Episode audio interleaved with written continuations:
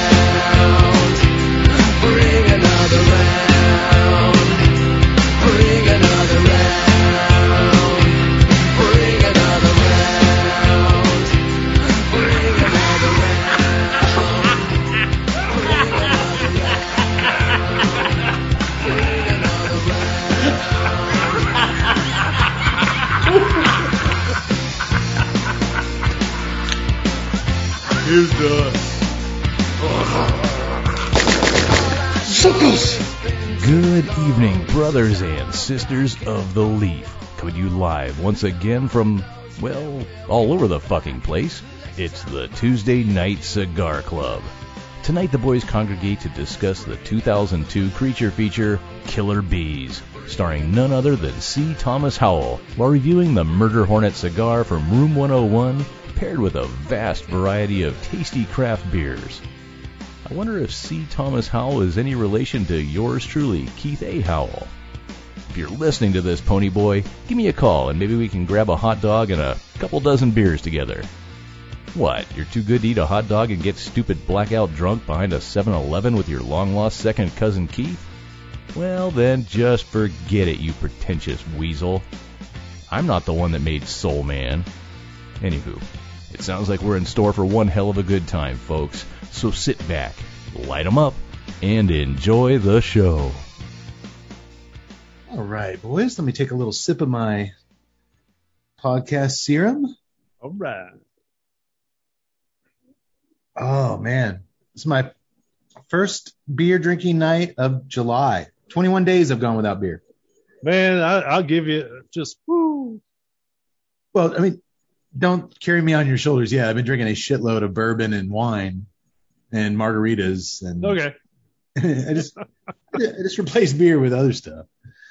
Um, and now we're after the debacle of last episode. We're we're back to beer tonight. I I'm sorry I tried something new. Uh, it'll never happen again. I fear change. I fear change. Uh, well, that brings me to my opening thought here, Tut. To be or not to be, that is the question. Tut, you're a smarty pants now. If I'm holding a bee in my hand, then what's in my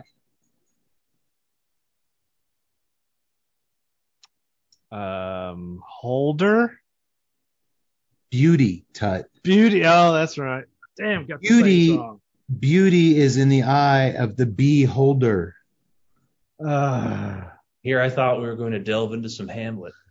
And I for I for one think we're going to have a beautiful show tonight. oh, I really do.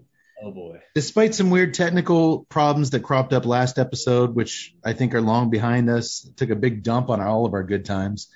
I believe tonight's going to be different. And I'm fucking excited. How about y'all? depends on how many of these B jokes are going to happen. In case you're like Tut and wondering at home, no, the next three hours are not going to be filled with a bunch of terrible B puns. It's going to be filled with laughs, great conversation, maybe a sprinkle of knowledge, and hopefully some words of encouragement for you lost souls out there who look to drunken idiots like us for inspiration. All right. Just remember out there, and I mean this, no matter what, always be yourself. Do your own sting, thing. Do, do your own thing.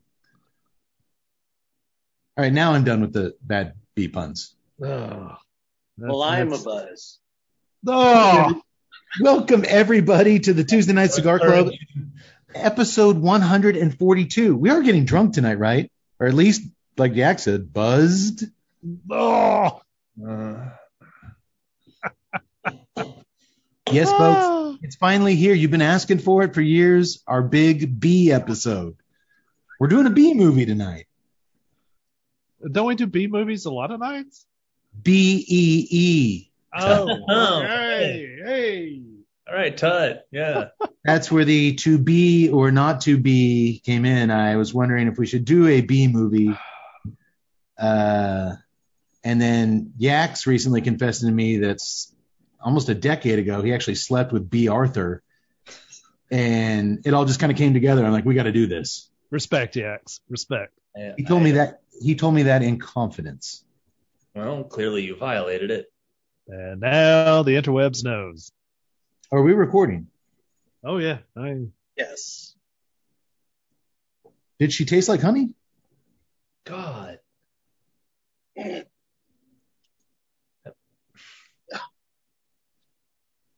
Anyway, I almost, I almost, I almost, I almost threw up in my own mouth. as you Oh, should, as you should. Like the, like the song, just like honey. Uh huh. Who sings that, Doctor? The Jesus and Mary chain. She's Mary Chain. Uh, they did not write it about Bea Arthur, I believe. I'll be praying to Jesus. Oh no, Uh, I forgot I'll my ladder. heading to the refrigerator right now. Uh, dude, I, this is a new record. We're not two minutes in. Everybody's leaving. Yax, it's just you and me, buddy. ah, Do you want to, while we wait for Tut and and uh, the doctor to go barf, uh, do you want to tell your Bea Arthur story? no, I don't. I'm back, and there is no Bea Arthur story. Oh. Okay. Uh, well, Tut forgot his lighter, which is kind of crucial to what we do here at the Tuesday Night Cigar Club. We light cigars on fire and stick them in our mouths. Uh, so I'll just ask you, how you guys doing? Uh, it's been a week since our last episode. We did uh, the Bob Odenkirk action film, Nobody. That's a sentence I never thought I'd say, a Bob Odenkirk action film, but I thought we had fun with it.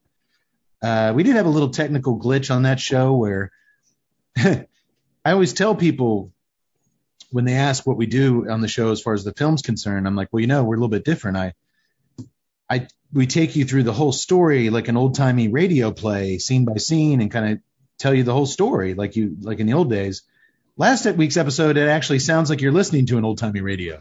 there was a lot of buzz going on There's, there. there's- That's true. there's quite a bit of buzz, uh, a little bit of sag, but you know what? That just added to the uh, ambiance that uh, you know that that'll be a show for the true diehards. But there was some good stuff in there if you uh, are patient with it. But we're back in full stereo. Yeah, Fucked up my Doc Brown impersonation. That was It fucked up a lot. oh god. We, had, we had a lot of good stuff going last. But you know what? Like I said, you can still watch it. Hey, your favorite band. Sometimes you listen to a bootleg of their concert. It's not the best quality, but it's your favorite band, and you you still get, still get the the zeitgeist of the moment in that staticky recording. And so that's why I went ahead and put that show out there. Oh, and I'm too much of a lazy ass to re-record it. I'm going to talk about that that movie for another three hours. Uh, so I was like, you know what? Let's just get back together and talk about a brand new movie, drink some brand new beers, smoke a whole nother cigar.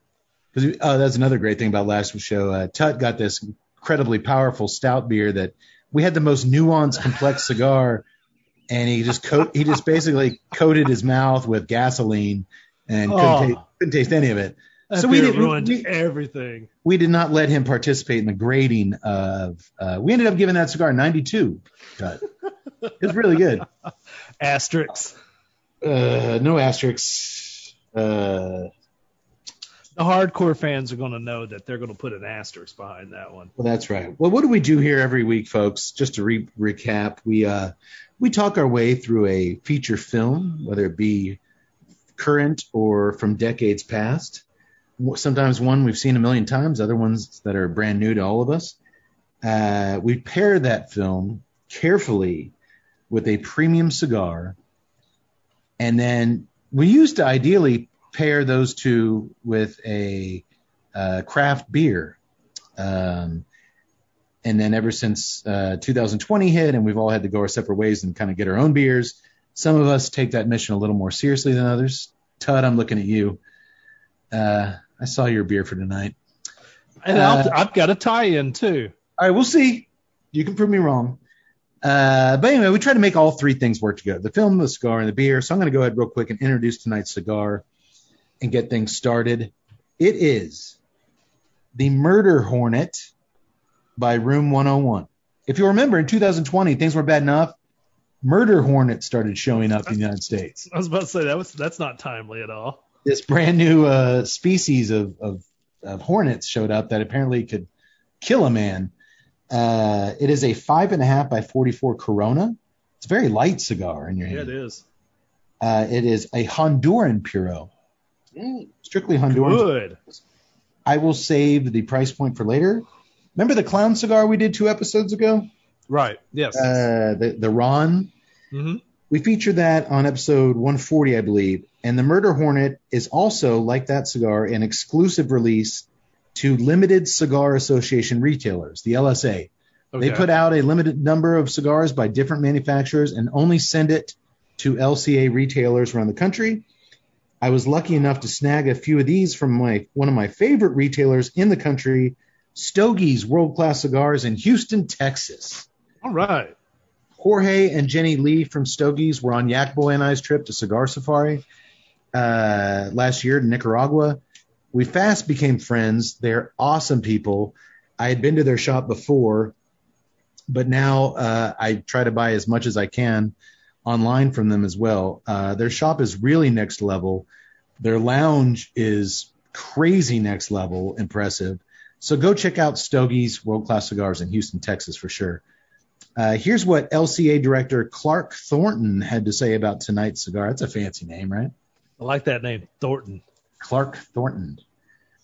Room 101 cigars. Nah, that's just how I picture a guy named Clark Thornton talking. uh, Room 101 cigars were largely Honduran cigars all throughout the early 2010s. That's true. All of Matt Booth's early stuff was Honduran in nature, but this is the first new line from Room 101 in many years that is made in Honduras. Murder Hornet is very reminiscent of Matt Booth cigars from that time period, and for long time and for a long time, fans of the brand, excuse me, for long-time fans of the brand, this certainly does feel like old school Room 101. That spoke to me. I'm a huge fan of old school Room 101. We are excited and proud to be able to offer this special cigar exclusively to LCA shops. Little backstory we've had Room 101's Matt Booth on the show before, I believe last year. In the midst of the pandemic, he joined us. Uh, he's one of the best interviewees in the industry. Personally, I think it was at least top two interviews we ever did. To, Oh my goodness, that dude was so hilarious. it was great. He brought out a jewel encrusted dildo out of a, a lunchbox. How do you Uh, not respect that and rank it top three? I mean, just that one deal. Forget the fact that he's a great personality and just an all awesome, cool guy. But the moment he said that little, here's the jewel encrusted dildo, it's like, oh, you're top three. I'm sorry.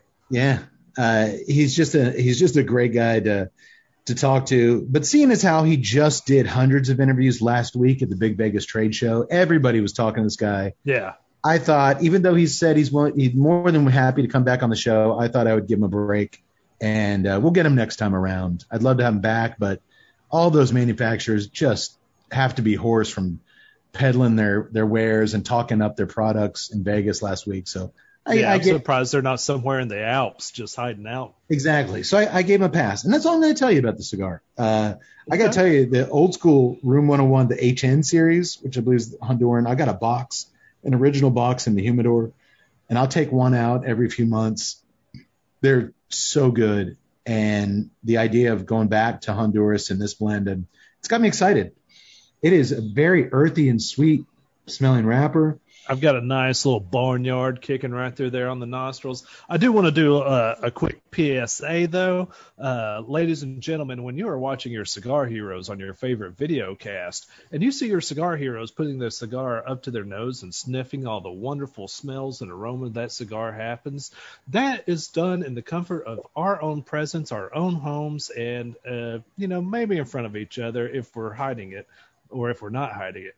Please do not do this in your lounge. Do not go to the humidor, some cigar shop, and start putting cigars up to your nose. That's not cool. And definitely don't say that you learned it from us when you were there. Did, did you get in trouble for this, Tut? No, I was just talking with a, a, a guy who owns this uh, owns this deal, and he goes, "You do not know how," because he was talking about you know people who come in there and like put their nose all up on this cigar, and he was like, and this was happening like you know right when COVID was coming out too, and I was like, "Is that really a problem? People are doing that?" And he goes, "Every freaking week somebody comes in there and does that," and I'm like, "Wow." So I just thought I'd help him out, and give him a little PSA. It is earthy and sweet on the wrapper, and when you smell the food directly, uh, is correct. There's a strong barnyard essence, or as we call it here in Texas, rodeo stuff. Rodeo stuff, good. Smelling rodeo stuff. Um, all right. Well, as we uh, clip the, did you get anything? Have you clipped it yet? Do you get anything on the cold draw? No, just grass. It is kind of grassy. There's a little bit of that rodeo stuff. Isn't that kind of like the equivalent of uh, being in a beer store and cracking one open and taking a sip first? Like you really, you really should have paid for it. Yeah. I mean, I'll, I'll pick it up and look at it. I, I don't think I've ever shoved it up my nose. All right. Well, you know what? Because I've already called into question Tut's beer choice tonight as being lazy and just picking what he wanted to drink personally with no regards to the show or the pairing, I'm anxious to hear him prove me wrong. Yak Boy, our resident beer expert and owner and head bartender at O'Brien's Irish Pub in downtown historic Temple, Texas. As you do expertly every week, introduce our beers starting with Tut. Very well. And make him make him can you make him stop can you make him stop dancing like that? I, I can I can only do so much. My hands are full with beer and cigars on this side. What am I supposed to do? I, I Tut, I can't I can't hear Yaks. You gotta calm down, man. Okay. All right. You take your medicine today? Uh, yes. Coming from the wonderful Adelbert's Brewer Brewing in, out of Austin, Dale. Dale. Da, what? Dale. Dale. It looks like Dale. It, it is, but it's pronounced Dale. Dale. All right. From wonderful Adelbert's Brewing, Dale. It's a Mexican style lager, 4.4%, 20 IBUs. Descriptions, Mexican style lager. that is correct. I looked for others and that is all I found. I did find one description on uh, Untappd, but I did not send that your way because it was smells like stinky feet. That would be Why why lager. was this beer made, Yaks? With the weird name of Dale? because they're people who like weird names from the brewery, I guess. That is wrong. Dale. I in thought it had something to do with the soccer team that Tut follows. Oh, And you are no. correct, sir. Dale is Latin, or in many Latin countries, is translated into go for it. It is one of the sayings of Austin FC. Dale, Dale, Dale, Austin FC. They are playing a game tonight. It is fortunately untelevised, so I can't watch it, and you get my full attention. We're honored.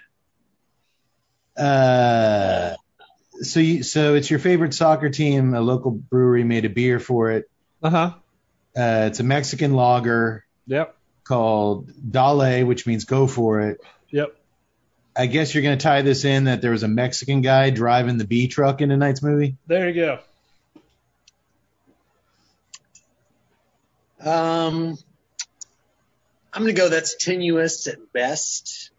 We don't know that he was Mexican. Come on, you're gonna see. You're gonna see. Uh, see The, how the, you're, the truck had Mexican plates. you're gonna see C. Thomas Howell. You know, go for it all night. So let's go. Actually, he doesn't go for it. That's one of my biggest problems with it. now Uh, I'm just going to call him B. Thomas Howell. okay. I kind of like that one. That's his brother. Oh, sorry. Uh, all right. I'm still gonna just go with Tut wanted to drink this beer and got all excited about it. Uh, which is fine. Is it good, Tut? It is a very traditional Mexican style lager. Uh, definitely has more taste uh, rather than your Dos Equis. I would put it. It's not as sweet as um, like a uh, Pacifico, but it's not, and it's not as heavy as Bohemia. But I would put it between those two beers. Okay. It is crisp and refreshing. Speaking of crisp and refreshing, first impressions of this cigar, uh, a real mild pepper spice through the nose, and a really light and refreshing kind of breadiness and earth on the on the draw. It's it's uh it's a it's a very mild, smooth smoke so far. Yeah, you're nailing it. Uh, that is good. Yeah, there there is a little bit of spice on that palate as well. Uh, it's keeping me entertained. Okay. Um, keep keep thinking on it. We'll move on to the doctor. See what this son of a bitch is drinking. The good doctor, of course, came to blow all of our socks off. He's drinking Pantera Golden Ale. He's plugging in into his amps and going full throttle, far beyond driven doctor. The Uh, cowboy from hell himself. the cowboy from hell, baby. And uh, Pantera now Golden I've been made seeing by- Cemetery Gates. Pantera Golden Ale is made by the Texas Ale Project, located there in wonderful Dallas, Texas. Well, local beer. Producing wonderful ales since 2014. Uh, the Golden Ale is 5.4%, uh, only 16 IBUs. It is a Golden Ale. Uh, this one actually came about as a collaboration with uh, the band Pantera, and it just started uh, and was just released here this year in March. Okay. Well, I guess there's only two members of Pantera still alive, so Yes. um, the other two died of alcoholism. So uh, we, did, uh, we lost No. Paul a few years ago. Uh, no, no, that, that's not true at all. The actually, it was a very sad story. Uh, a Dimebag, the guitarist, was shot on stage uh, at a concert, and then uh, his brother, the drummer, Vinnie Paul, uh, died. What, just two, two, three years ago, maybe? yeah. but they were legendary. Uh, not only were they extremely talented musicians, they were legendary party animals, especially up in the Dallas area, strip clubs. Uh, I think uh, Vinnie or Dimebag had a swimming pool that was shaped like the Crown Royal bottle that was kind of famous for after hours parties. Uh, Vinnie but- did. Uh, apparently, there was a legendary party 20 years ago in 1999 when the Dallas Stars hockey team won the Stanley Cup. Uh, uh, they that uh, Vinnie was a big Stars fan and was frequently seen at the hockey games. And uh, apparently, that uh, after they won the, the the Stanley Cup, that one of the players on the, somebody was just recounting this on the radio, but I had heard about it a long time ago that one of the players like called him up and called up Vinnie and was like, "Okay, get get your house ready for a party." And apparently he went and got like 20 cases of Crown Royal and hired every stripper in town, and they had like a huge blowout uh, while they were all drinking whiskey out of the Stanley at his house. Oh man, I asked. I got a contractor out here at the house a couple years ago. I wanted to build a pool shaped like a can of Steel Reserve malt liquor, and uh, the costs were just astronomical. Uh, in that it would have cost me my marriage, and I, I didn't want to do that, so I, I scrapped that. I scrapped Sounds it. about right. Uh, is it Doctor? Is it good?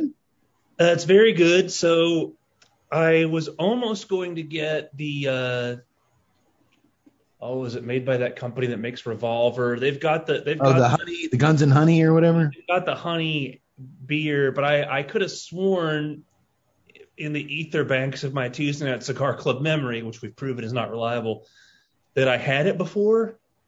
I've had it. I hate it. I hate that Yeah. that blood and honey cigar. It wasn't Or- blood and honey. It was, I think it was made by the same company. It actually has a B on the can. It's called like the honey lager or something like that. And I could have sworn I'd had it and also sworn I didn't like it. Okay. So it's a loose approximation at best, but since it has the word golden in it, golden ale, golden honey, but you know what? That's a stretch, honestly. I saw the B one. I was like, I don't want to try that. I think I've had it. I looked around. I couldn't find anything. And uh, so I kind of that's the best I can do. I kind of bailed down on it, but I thought I thought the fact that it was actually a, a Pantera beer sort of kind of trumped anything else. Uh, yeah, Uh, it's fucking Pantera. It goes with everything. Yeah. Yeah, 'cause I Uh, do get a few things my way. Yeah, no, no, you you definitely you've got a, a better pairing grade than Tut so far. Wouldn't you say that there are people in tonight's film that are going to find their way to the cemetery gates? Yes, yes, I would. Oh, man. Uh, okay. Well, Yak Boy, my first beard, I I picked out two. I couldn't decide. I, I try so hard to, to come up with interesting pairings. If I find more than one, I, I just got to do them both. My first beer tonight caught my eye because it has this wasp-like winged stinging creature on the bottle. That's the Balrog from Lord of the Rings. No, No, no, it's Don't- supposed to be the Jabberwocky. It's a Jabberwocky. What is a Jabberwocky, t- uh, Yak Boy? It is a unknown creature from the story. Just Jabberwocky. But right. I am more concerned because as I looked at the stats on this, it is an Imperial IPA uh, from Lone Pint Brewing, located in Magnolia, Texas. Been producing fine beer since 2012. Uh, the Jabberwocky is eight and a by their description, by their rating, a hundred and fourteen IBUs. Mm, I smell notes of bullshit. But- Not, not in it. Uh, let, let me temper that with this. When I first poured this, it has a wonderful color. Um, it's got a really nice papaya kind of, uh, really rich fruit smell on it. The the taste is great. I really enjoying the beer. Most Imperials I've had, Yaks, have been well over eleven percent. Yeah. Eight and a, eight and a half seems weird for an uh, an, an Imperial IPA. Well, that, well, you know, I looked further into this as they were, because I was like, why is it, you know, 114? Because basically, you know, they made the scale for like one to a 100. What made you so great that, you know what, let's just throw that last out and go 114. Yeah. Seems pretty arbitrary, but they do say uh, in their description of the brewing process that uh, it's hopped so heavily that the hop mash at the bottom of the ferment of the is over a foot deep. Oh man, they're really shoveling that shit out there. Um, I, I would put it 80s, which is still really up there. I mean, it's got a really tingly uh, hot hot bite on the back end, but it's just got that really nice, really nice, smooth, uh, creamy front end, and then the the hot bite on the back. It's very good. The reason I picked the Jabberwocky, uh, what's the name of the brewery again? Yet? Uh, Lone Pint. they do a yellow rose IPA, which is it was my IPA of 2020 when I was locked at home. Uh, I was doing curbside groceries, and my my local grocery store had that yellow rose, and it was so damn good. Don't get it on draft; it does not taste the same on draft. But uh, in the bottles, and these are normal; these are bigger than normal bottles. How much is this? Like maybe 16 ounces or Should be a 16 or, or a little over. Yeah, it's a pretty big bottle. Anyway, it tastes completely different on draft. I don't care for them, but the, man, that Yellow Rose is a really, really great, easy drinking IPA. So I like the brewery, and I went with this. And man, that's two for two. This is a delicious beer, and it's giving this kind of toasty, mild spice cigar uh, a really nice element that it's missing with the with the hot bite. Um, yeah, really good so far. Really, really good.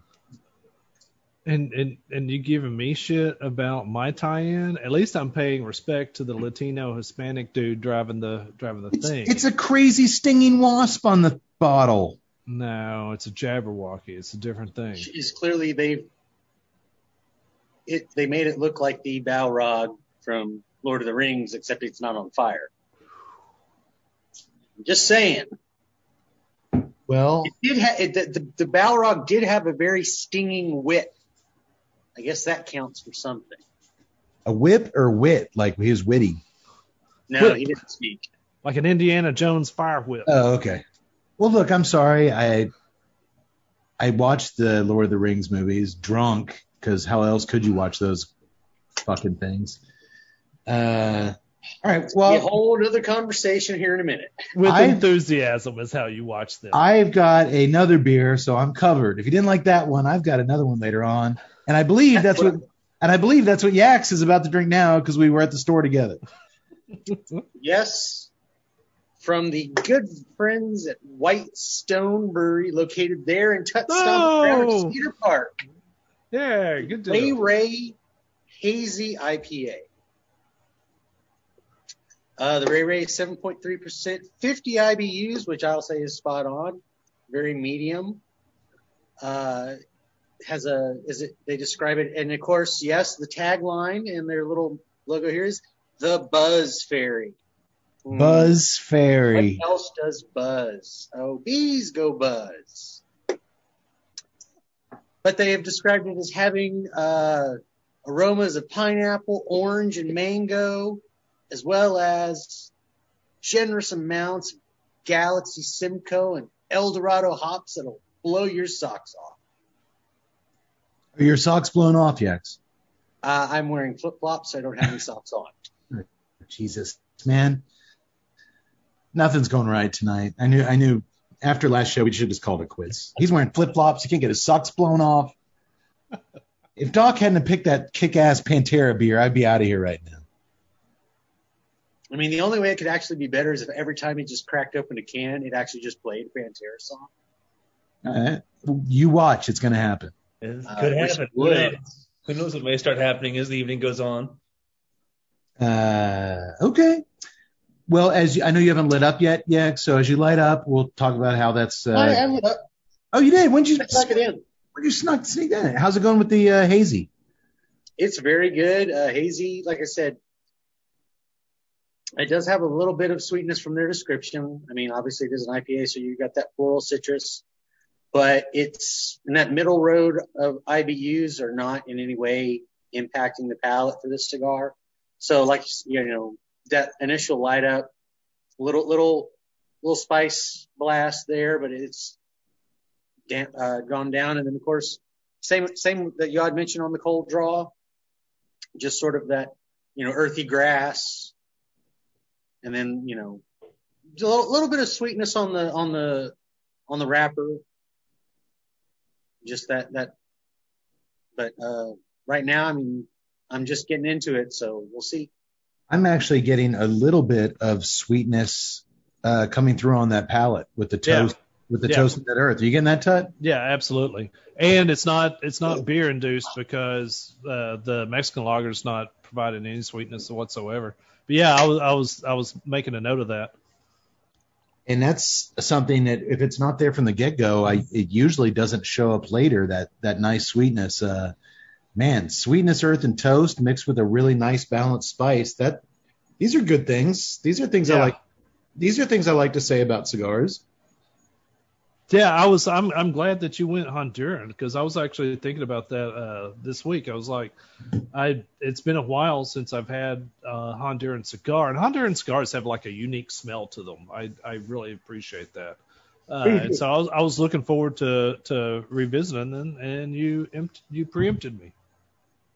I want to say, you know, when we the few times we've gone uh, really heavy on the Honduran is probably when we featured the Oscar Valladares stuff. It, he's he's based in Honduras uh, and is you know really big into Honduran tobaccos, whereas you know we don't we we kind of mainly get Nica Nicaragua sense you know centric focus with a lot of stuff, and they dabble in little things here and there, but you know Oscar's kind of the big thing in uh, in Honduras right now. I'm I'm glad that you said that because the moment you said that, uh, I don't want to say that I got a 2012 type profile, but now that I'm getting more a little bit more educated in Honduran tobaccos, it's more of just a general Honduran profile.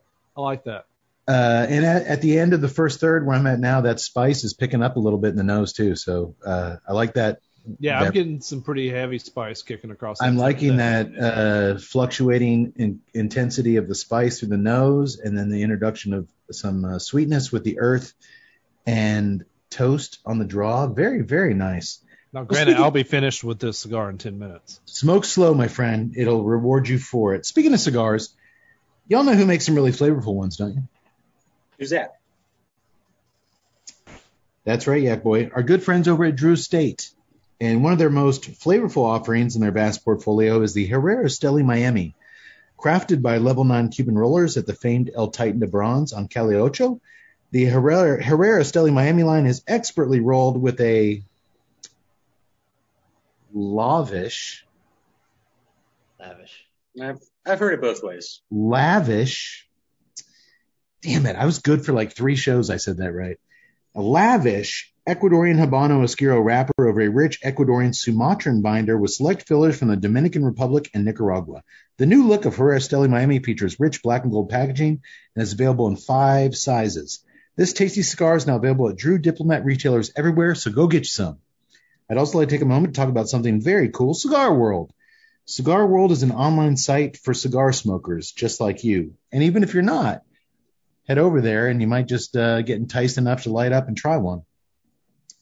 At Cigar World, you can get cigar news, reviews, and a whole lot more. Also on the site is a cigar research panel called the Testing Lab.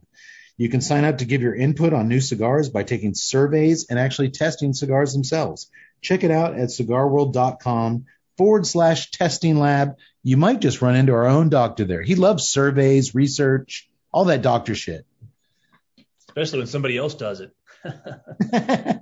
if you still put your name on it, Oh, of course. And I the- do love a, I do love a good lab environment. you're their preceptor. You're their, the, you make sure everything's going good. Eh, I show up from time to time. Boys, we've talked about what we're drinking. We've talked about what we're smoking. There's one thing left, what we're watching. The film. It's time for the movie. Killer Bees, 2002. Killer Bees. Killer Doctor- Bees. Doctor, were we alive in 2002? What were we doing?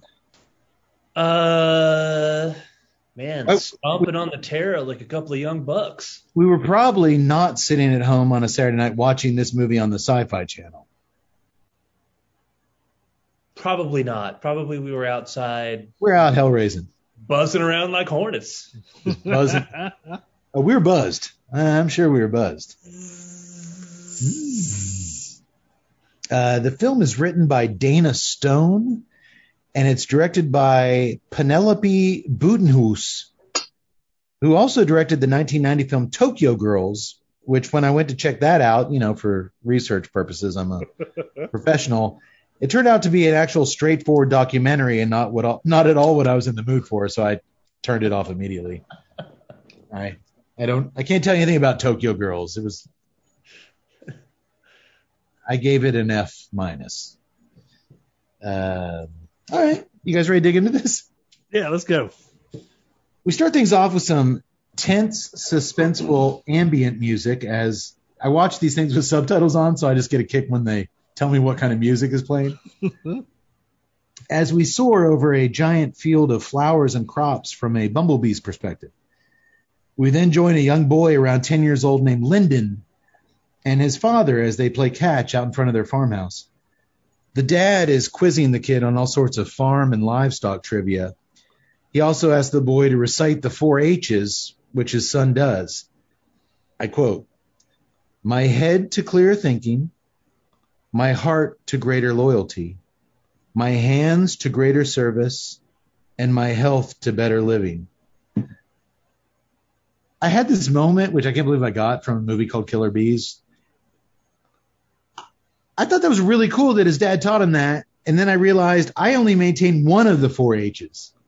I know in 2001 I was putting my hands to greater service. Oh God, that's the Travis Tritt tour. I always thought it was hoop. Uh, I always thought it was hooch, hops, hose, and hibachi. I like those four H's.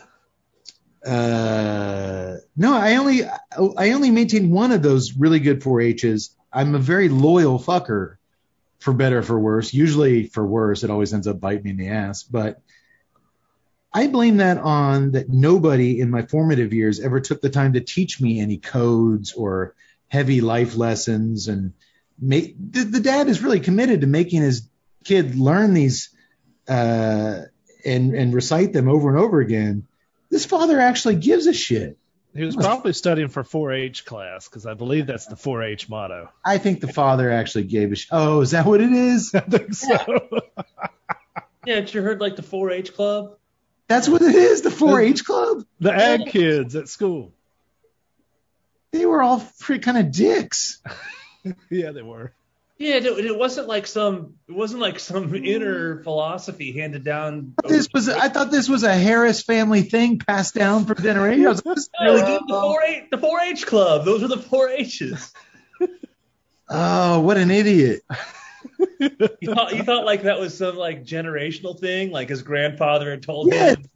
yes. I- Son, I'm about to pass down to you what the and I was like, how did the chick who wrote this script, which this crazy stupid script, actually come up with these four H's? I'm like, I'm going to start teaching my kids these. These are really good.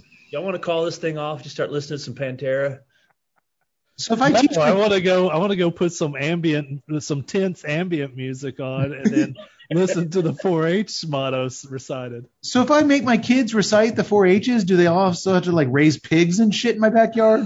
I hope not. Only if they're part of the organization. Could I eat them for bacon? Yes, that's kind of what they're doing is raising them. For Would I bacon. have to? Would I have to slaughter them too? Well, how is she going to get the bacon? Eh, forget it. It doesn't just fall off of them and You get it at the grocery store, asshole. from the pigs that you were just raising. I can't believe I fell for that. I thought I thought that was such a special thing, and it, it was such a cool like, man, those are really good H's, the four H's. All right. Well, let me ask you this: Do you guys have any mantras or sayings that you were taught as a kid that you still hold dear and use them to guide you along life's path? No. I have my own that I uh, No, adopted. no, no. I, I don't want your own. I, I, like, was anything told to you as a kid that you that stuck with you? Did anybody give a shit enough about you to make you recite some codes that you held to your heart? My dad looked at me one day while we were out on a walk. We were walking from my grandparents' house. And he said, Son, this world doesn't owe you anything. This world doesn't know who you are. And if it finds out who you are, it's going to do its best to kick you in the teeth. Thanks, Dad. I actually had a friend who his dad printed out his 10, and his dad was very successful, very successful, uh, came from nothing into a very successful businessman. And he actually wrote out his 10 rules to life. And both of his sons had them up on their walls. Um, I'm not going to comment to whether they, they followed those rules or recited the, or committed those rules to memory. But all I remember is the bottom rule, the last one, it was this nine inspirational things that he had learned over the course of his life, coming from rags to riches. And then the last rule is the only one I remembered because I did, I respected the hell out of this guy. And it was never forget people are fucking nuts. True phrase. Yeah. Uh, well, because I didn't have a dad tell me all this stuff, Easy E was kind of my substitute father figure growing up. So I guess I can pass along lines of wisdom like this at some point. Police on my drawers, so I had to pause. 40 ounce in my lap, and it's freezing my balls. I mean, that's that's poetry. I'm going to relay that to my kids someday when they're ready. Uh, or maybe this one I hold dear in my heart. Hit my switches, collect from my bitches, the money that I'll make so I can add to my riches. I call that the three itches. it's just Again, one day when they're ready. Um, doctor, I think in 2002 we were probably cruising around with a 40 ounce freeze in our balls. I was out on the streets and my record was clean. I creeped on the bitch with my Uzi machine. See? He can't tell you what happened yesterday, but he can tell you what Easy E told told him 20 years ago. Rest in peace, Eric Wright. I'm the dope man. Yeah, boy, wearing corduroy. Money up Suck on these nuts. Suck on these nuts. Uh, Tuttle, have you ever had a 40 ounce freezing ear balls? I don't think so. Uh, no, I had a rattlesnake wine cooler. I was gonna say you guys weren't drinking uh, 40s on the Travis Tritt bus. No, no. Okay. I, what a weird little moment there. I can't believe I. It has been a weird several minutes. I I, I think have really taken a turn that I didn't see happening. But you know what? I think we learned a lot about not just each other, but about childhood and life. Yeah, I really do appreciate the easy, easy life lessons. Uh, when police are on your drawers, pause. Even if that 40 ounce is freezing your balls. And, pa- and you realize pause, pause and balls doesn't rhyme, but when he said it, it did. That's why he was easy fucking E. Anywho, I did like this father, so I was sad to see him get killed by a swarm of angry bees a second later. You see, his doofus son Lyndon missed catching a baseball, so it rolled under a big junk pile nearby. And when he reached in to retrieve it, the kid got attacked by bees, and his heroic dad raced over to save his son and ended up paying the ultimate price. That was the fifth H he taught his son. Holy shit, that hurts! Go get fucking help! Oh, that's like three more H's. the seven H's, son. Holy shit, that hurts! Help! Doctor, have you ever seen? And do, do you guys notice when the little boy stuck his hand in there with the bees? It was a total gra- grown man hand. No, I didn't. It was, it was the little boy's shirt, but it was this giant stuntman hand going in there. Doctor, have you ever treated anybody at your office who'd been attacked by bees or wasps or, God forbid, murder hornets? Myself, actually.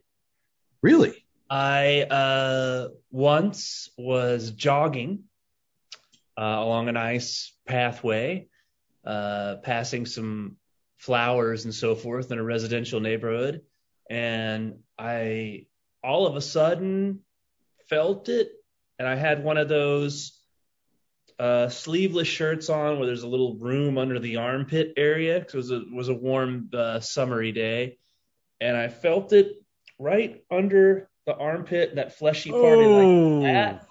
I felt it, and it hurt so bad. I went, "Oh fuck!" And it was one of those bumblebees where it must have been dead because it, it, it, you know, apparently they sting you, and when they put the stinger in, they die, right? Or, so, because I looked, I looked down there, and there it was, was the black stinger was in that my like my lower lat area, and uh, and I so I, I and it was it was kind of barbed, you know, so I real carefully pulled that out, but uh, it really kind of swelled up. Uh, uh, but it was just the one bee, Cade, so I really I didn't need to seek medical attention. Uh, but I, I gave myself some of my own medicine that I keep around the. the I actually, uh, my worst sting ever was also the armpit. Uh, I was in the Bahamas one summer. My, my grandparents had a sailboat. We'd go down there and, and sail for the summer. And I was, I was swimming off a dock and a Portuguese man o' war, which is basically a very mean jellyfish, stung me right across my armpit. Hmm. And it also leaves things in you only they're sea things, so that makes it much creepier and weirder and grosser. Uh, oh god, it swelled up like a football under my armpit. It was terrible. Oh god, it was terrible. yeah, at, le- at least the bee stinger, I was able to to, to pull it right out of there. Yeah. Uh, but yeah, it left a, a little bit of a lump there for a couple of days.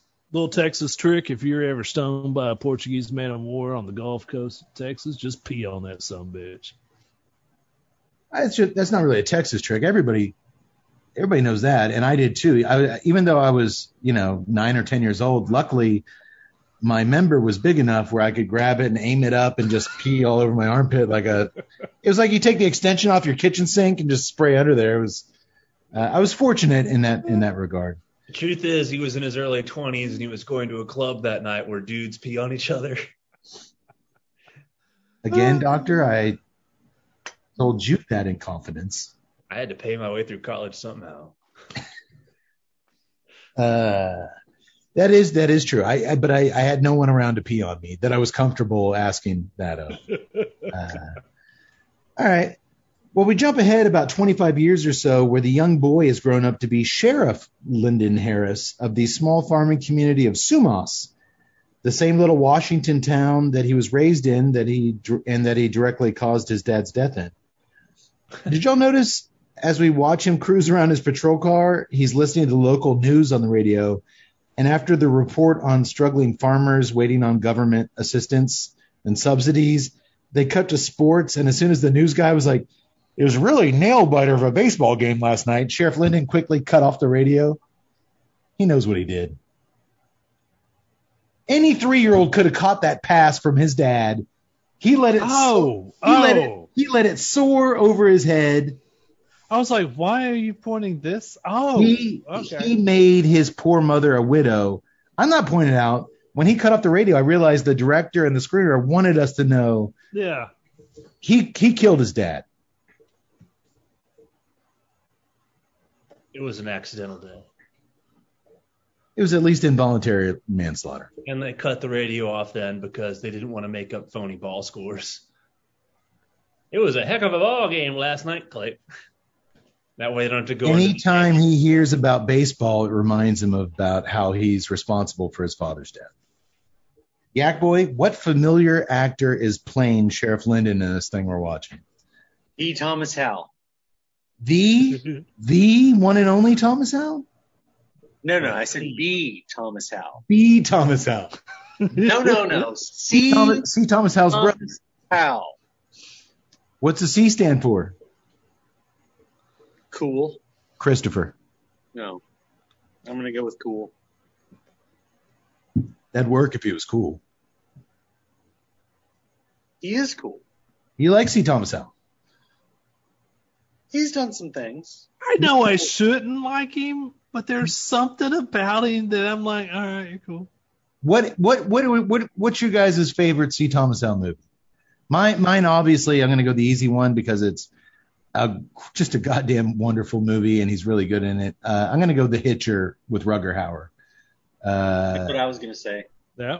I mean that's just when I think of C. Thomas Howell. I know he's been in a lot, but for me that's that's that's the the cream of the crop. Doctor, That, I mean, that's the one where he's really the lead actor. I mean, he's been in classic movies. Obviously, he was in E.T. as one of the bike riding kids, uh, Red Dawn, and uh, The Outsiders. Although those are really. He keeps me warm.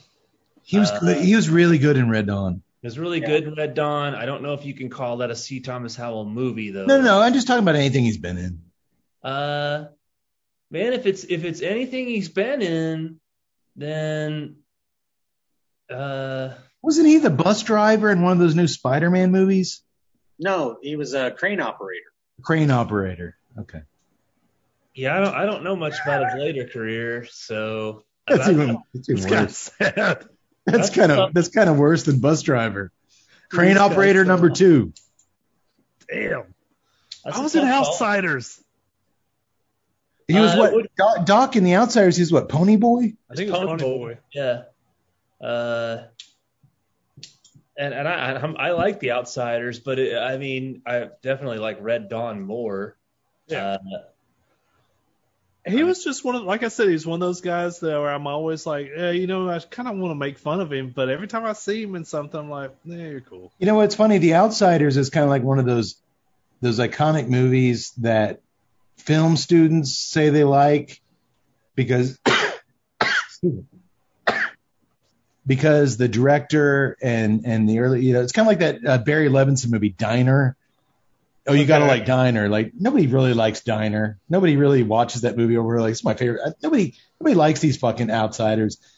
They like you know it's it's interesting because you had Tom Cruise. What you had Swayze, C. Thomas every- Howell. Gio. everybody was in the Outsiders. Yeah. Everybody. That's that's the only thing good about the Outsiders. It's not really that great a movie. Matt Dillon, Ralph Macchio. It was a great Estevez. date night movie. I don't know what y'all talking about. Well, I mean, and just they they managed somehow they they captured all these guys at one moment some of them were, you know, and they were all kind of sort of well known even at the time for being, you know, at, for being that age of an actor. But to collect them all in one movie, and then now you see and you see where they all went from there. I'm just like, oh hey baby, you like uh C. Thomas Howell and Patrick Swayze, Tom Cruise, Ralph Macchio? Well, you're out on a date with this. Uh, I don't Red, think, well, Red Dawn is a ten times better film than The Outsiders. It is. Oh, Todd, yeah. Todd, I know you're a little bit older than us, but you weren't taking chicks to dates for the for the outsiders. That was like 80. It was my it was my first uh, VHS uh, stay at home renting a movie. oh, so you had a chick come over and watch it. Okay, all right. I was like, Parents were away, so I was like, I was like. I was like, Tut's taking a chick to the drive-in to see the outsiders. He's like 10 years older than us. What the hell? well, it's behind the pine curtain, Kate. It was uh, Fair enough. Fair enough. grew up Uh, fast over there. Uh, the doctor actually uh, stumbled across the C. Thomas Hefeweizen at his liquor store earlier, and uh, he just wasn't in the mood for another Hefeweizen. They would have been a great pairing. With a Pantera beer instead. I couldn't do the C. Thomas You can't you can't not do the Pantera beer. Uh, uh, I want I do want you to revisit that C. Thomas Hefeweizen though. I'll look into it. If we do the Spider-Man movie, uh, that would really work when we're talking about Crane Worker Number Two, uh, played by played by Christopher Thomas Howell. Stay tough, pony boy. Stay tough. Hold your head high, Pony Boy. Come on, Pony. Uh, real quick, because this cigar is burning quickly. Although it did Yeah, it feature this immortal line from Swayze to Pony Boy. Pony, you smoke more than a pack today, and I'm gonna kill you. Keep it under a pack. Yeah, he was 14. So What age did Patrick Swayze die of lung cancer? 50s. That's mean. It's too That's weird. soon. Too soon. Too soon. Okay, I'm sorry. I love Swayze that. was, Swayze was Pony's big brother. He was looking out for him. He was telling I- him, "Don't smoke more Hey. than a pack. Hey, I love Swayze. I'm sorry. I'm sorry. I didn't mean to ruffle any feathers. I'm sorry. It's okay. It's okay. A little sensitive. Sorry. I almost went with the Patrick Swayze triple Belgium tonight, and I could have made that work, but I didn't. That beer's like the wind of my dreams. Hey, who knows? If you drink enough of it, you might have the time of your life. I'd owe it all to that beer. this is stupid. Just, oh God, don't dance. don't do it. Uh, this cigar is smoking very quickly. Uh, I'm already down to the band. I am still getting that sweetness has hung on there, hung on there uh, with with the toast and that earth. The spice keeps just kind of flirting with going up and down and up and down. Man, this is kind of the cigar I wanted tonight. It is um, just really tasty. Yeah, on that last coming into the final third, the toast for me has really picked up on that palate. It's, just almost kind of coating overtaken. It's almost overtaken the earth, but that sweetness is still there. Uh, that kind of rich sweetness enveloping the the toast, and then Yeah. that And you're right that that spice is kind of just kind of pushing, letting go, pushing and letting go. let a cigar be complex and interesting with the spice fluctuations. Introduce something like that sweetness out of nowhere in the second third and let it ride it out. And then take the best thing about the cigar, which the toast on the palate, and let that be your your central uh, profile going into the final third. Yeah. Man, I I I got no complaints about this guy. I'm also getting like a, just a small hint of jalapeno on the retrohale. Jalapeno. The spice that might be your Mexican lager. No, it could be. No, actually, the uh, the spice as it changes on the nose, the spice has actually gone from kind of a uh, just a, a, a flat black pepper into kind of a more vegetable jalapeno. I'll give you that, sure. Uh, man, I'm liking it. I'm liking it a lot. It's and the construction construction's great. Great burn line, no relights, even as much as we've been talking. Um, very, very good cigar. You agree, Yax? I do. I, I agree with that. I mean, I can definitely say that that spice has changed a little bit. I mean, my my only complaint on the cigar is just how fast it went, Yeah, yeah, no, it's it's not going to stick around for long. and Uh, I'm just like, that. sadly. I, and I was I was smoke. I thought I was smoking slow, and I looked down because you just said, "Oh, I'm almost to the band." It's like, oh, he just burned. Through. I look over, I'm like, oh wait, so am I. yeah. And literally to the band. Like Those those those thin Coronas, you gotta you, you gotta you gotta be mindful of for sure. Um, okay, and it's going great with uh, the Jabberwocky IPA. It's really adding some strength and um, flavors that aren't there. That that hot bite is working really great because the scar has, man, light to medium body and and medium strength. It, the the beer's really giving it a nice punch that it's not getting. Um, and the way you guys described your beers, I can't imagine it's interfering at all. No.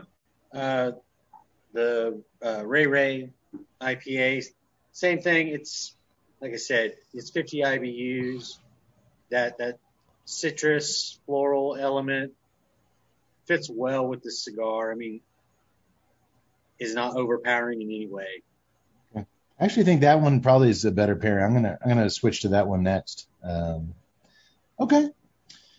Well, what's up with the scene where Sheriff Lyndon's driving around? Actually, don't answer this because we're gonna find out later. Uh, he smiles to himself and says, "Time to go, time to go see good old Norbert." And when he pulls over to say good morning to this farmer dude named Norbert, who's fixing his property fence, "Good morning, Norbert." The guy just gives him this go to hell look and gives him the cold shoulder. Seems as though Sheriff Lyndon isn't too popular around town. Maybe the locals really liked his dad. And they still hold him accountable for his dad's death. I know I did. He was just a little kid. It was an accident. Let go. So the sheriff heads over to his house for breakfast, where it turns out his teenage son Dylan and his soon to be ex wife Audrey aren't big fans of him either. Apparently, Lyndon is responsible for killing his marriage, just like he killed his father, so there's a lot of resentment in the home. His younger daughter Cassidy seems to be okay with him, though, so there's that. His wife Audrey, who he's separated from, is played by actress Tracy Nelson. Doctor, tell us a little bit about this interesting actress. Uh, yes, Tracy Nelson is the daughter of the one and only Ricky Nelson, uh, former uh, teen idol and actor himself, uh, Rio Bravo, I think. Rio Bravo, Real man. bravo. Yeah. Uh, and also a, a very popular musician uh, throughout the uh, 50s and 60s. Grew up with him on Ozzie and Harriet. Yes, that's Yeah, right. little, little Ricky. Right? No, that was Lucy. Uh, that was I Love Lucy. Little Oh, Ricky. Ricky He was was in the there. father of uh, the uh, two guys that were in the band Nelson. She Tracy is their their brother. Their, their Dude. They, she's the sister of Nelson. Yeah. Oh my God. Yeah, doctor, give me a little taste. I can't live without your love and affection. I can't spend another night on my own. It's not Pantera, but you know, it's, it is what it is. And get this, not only is she Ricky Nelson's daughter and boy rock band Nelson's sister, she has appeared in four of our beloved Wrong movies Ah, yes, yes. for the Lifetime Network. The Wrong, The Wrong Child, The Wrong Child, The Wrong Stepmother, The Wrong Prince Charming, and The Wrong Friend. Which I was kind of disappointed at. I actually just wrote a script called The Wrong Friend, and I guess it's already been done. Uh, and ignoring that, there were also several other films on her resume that had titles which, although they didn't have the wrong whatever in it, were clearly LMN movies. Get this, Doctor. To that point, she's also appeared not only in four wrong movies, in four perfect movies. The Perfect Spouse, The Perfect Nanny, The Perfect Tenant, and The Perfect Game. And she's all zen. That is a fascinating. Yin fascinating. and yang. Is there no word that they just won't attach something else to and make a lifetime movie from it? that's a that's a fascinating filmography. I instantly recognized her as Janet from Seinfeld. There's an, a great episode where George is dating this girl named Janet, and everyone thinks she looks like Jerry. So they think that she's dating he's dating her because he's secretly in love with Jerry. And then at the end of the episode, she gets her hair cut short like Jerry. Oh, dude, it's a classic episode, and she's really, really good at it. Uh, so that's that's where I immediately recognized her from. Um, well, here in this thing we're watching tonight, she's depressed and constantly annoyed with her estranged sheriff husband. Due to their impending divorce, she's just had to take a new job as assistant manager at the Dairy Castle. Ouch. Y'all thought your life sucked. Uh, well, one good thing comes from breakfast. Lyndon gets to sample some honey that his daughter has produced for a school project. She's cultivating a hive of bees for her rural youth club.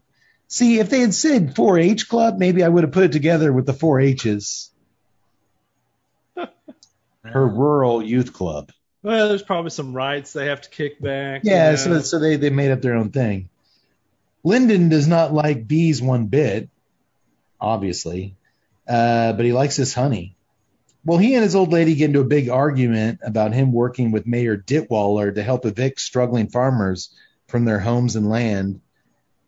So that's why Farmer Norbert gave him the cold shoulder in the morning. The farmers hate him because he's working with the banks and the mayor to yeah, foreclose He's the muscle. Yeah, C. Thomas Howell is the muscle. Uh, especially, she doesn't understand how he could help him after Ditwaller and his bank kicked Lyndon's own family off his daddy's farm recently. It beats living off food stamps, Audrey. Sheriff Schlub tells her, and then he bolts. Dude, this guy kicked them out of their own farm, and he's still working for this guy. It does beat living on food stamps, though.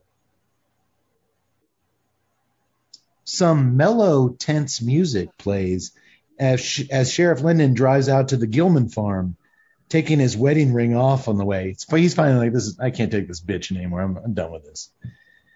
Mayor Ditwaller and some other bank officers are there waiting for him to help kick Farmer Gilman and his old wife out of their ancestral home that the bank is foreclosed on. Upon the sheriff's arrival, old man Gilman steps out on the front porch and fires his shotgun up in the air, causing Mayor Ditwaller to hit the deck with his toupee flying off in the process. That's pretty funny. The mayor gets up and puts his hair back on and demands that Zeke Gilman be arrested for attempted murder. But Sheriff Lyndon just shrugs it off. Then the old timer sneaks out the side door and takes off in his pickup truck, which the bank also owns now. So Mayor Ditwaller demands the old guy be arrested for grand theft auto.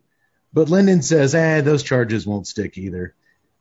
He's trying his best to cut these families a, a little bit of a break. Yeah, give him a break. I think it was unscripted that the, the, uh, the old drunk guy just ran off and jumped in the truck. No, I think I think he was escaping the shooting of this movie. Yeah, he just he, he had a couple of drinks already and he just ran off. Yeah. I'm getting the hell out of this turkey. Especially because he three more slink, takes. Stop him. He slinked over to the truck like a Scooby Doo villain. Like That's he- that's they- what I was thinking. It was, he, he he running is putting it nicely. He was just kind of slinking over there, kind of like Sasquatch in the middle of a photo shoot. I mean, Tut, the guy was 100 years old. That is true. And drunk. The sheriff promises, I'll come back later, smooth things out, and get the Ditwallers out of here. You can take possession of the farm and the truck. Yeah, you better. Man, this Mayor Ditwaller, he's a real dickhead, am I right? he played it well. He's a real Man, he- baller. Tut, do you know what you call a bee that runs for mayor? What's that? A politician. Thank you. That was wonderful. You're in school now. I don't want them to hit you with the hard questions in a test and you get stuck. Politician. Then we get to see a bunch of big flatbed, flatbed trucks arrive in town carrying crates upon crates of live bees to all the local farms for pollinating their fields. But some of these bees ain't like the others, am I right, Doc? Uh, you are correct. Sheriff Lyndon just stands there outside old lady Sissy's house with his radar gun, clocking them all above the speed limit, but he doesn't do fuck all about it. That tracks. This guy doesn't do anything about anything. Marriage crumbling, meh. Speeding cars, meh. I like it. Guy, guy shooting a shotgun at me, meh. Yeah, I'm liking him. I'm on team. I'm on team Linden. Interesting point here, Yak Boy. You're in the hot seat. I know you grew up in a farming family. Your uncles have farms. Your dad's uh, grew grew up helping on farms. Are you familiar with this process? Because it was new to me of trucking in millions of bees for pollination every year. Especially because you guys are from Washington State, where this takes place. Is this a thing where farmers bring in uh, millions of bees to pollinate their fields? Pollinate corn? It is at the time of, well, there was a thing, and it still is what they refer to as colony collapse.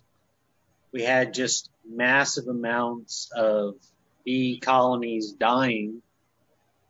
And so, Pesticides?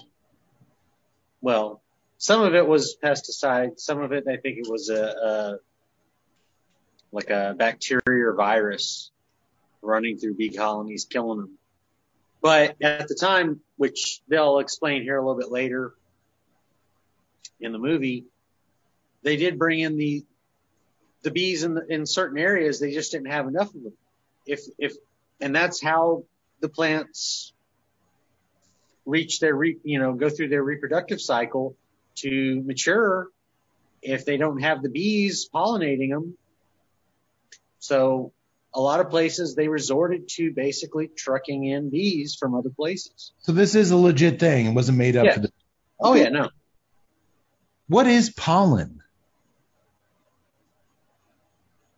Well, pollen is just the is actually the reproductive material. It's plant semen. All right. I said it. Fine. I was always taught growing up that pollen happens when flowers can't keep their plants on. You know what? I am totally going to leave. Totally going to leave. I thought B. Thomas Howell was where it would end, but obviously it wasn't. No, B. Thomas Howell's where it started, pal. Should have Oh. ended there too. Okay, no more, no more, no more bad B puns. I'm sorry. I already said that already. No one believes you. Later that night, old farmer Gilman is drunk driving around town. Hey, we've all been there. Swerving all over the road, singing a singing an old drunken song. And then what's going on down on the floorboards? He just sticks his head down under the glove box and smashes into the back of a truck carrying several dozen crates of bees. The shit faced old fart climbs out of his truck, beer bottles spilling out of the cab with him. You did that before, did you? We've all been there. And he goes to confront the driver of the bee truck. But the cigar chomping Mexican dude doesn't speak English. And when Gilman asks for his insurance papers, even though he clearly just smashed it in the back of the guy, that's such an American thing to do. Hey, I just crashed into you. Oh, really? Mexican. Give me your insurance papers. Could have got away with it back in 2002. Dude, the Mexican dude just rolls up his window and casually drives off. That's hilarious. I also love how the old fucker smashed into that B truck hard enough to crumple the front of his truck. And the guy didn't even get out of his truck to see what was what. He's just, that must have been a damn good cigar. He was just chilling. eh, it's fine. It'll be okay. Uh, That's the attitude if you live in Sumas, Washington. I can respect What that is it? cigar chomping Mexican bee truck driver. Uh, Farmer Gilman realizes then, as he standing there alone in the dark, that it's not actually his truck anymore that was damaged, but asshole Mayor Ditwaller's in the bank's truck. So he grabs a beer to chug in celebration. What do I care? I don't own this piece of shit anymore. Only thing is, a bee from one of the busted open crates has flown inside the old guy's beer and it starts stinging and attacking him from inside his throat, killing him. Talk about being buzzed. Am I right? Mm, talk about buzzkill. I actually drank a Coke as a child with a bee in it once. Oh, Uh, I was at my grandparents' country clubs in the summer, had a can of Coke sitting out, and I took a swig, and I immediately felt something in the in the Coke, and it stung the inside of my cheek, and I spit it out, and yeah, I totally, I was just like Old Man Gilman, only it didn't kill me. no bueno. No. And I realize, unlike a lot of critters, that bees are necessary. Like Yak Boy said, we need bees. Without bees, we're screwed. So I, I- I give them a, a long leash. I give them a pass.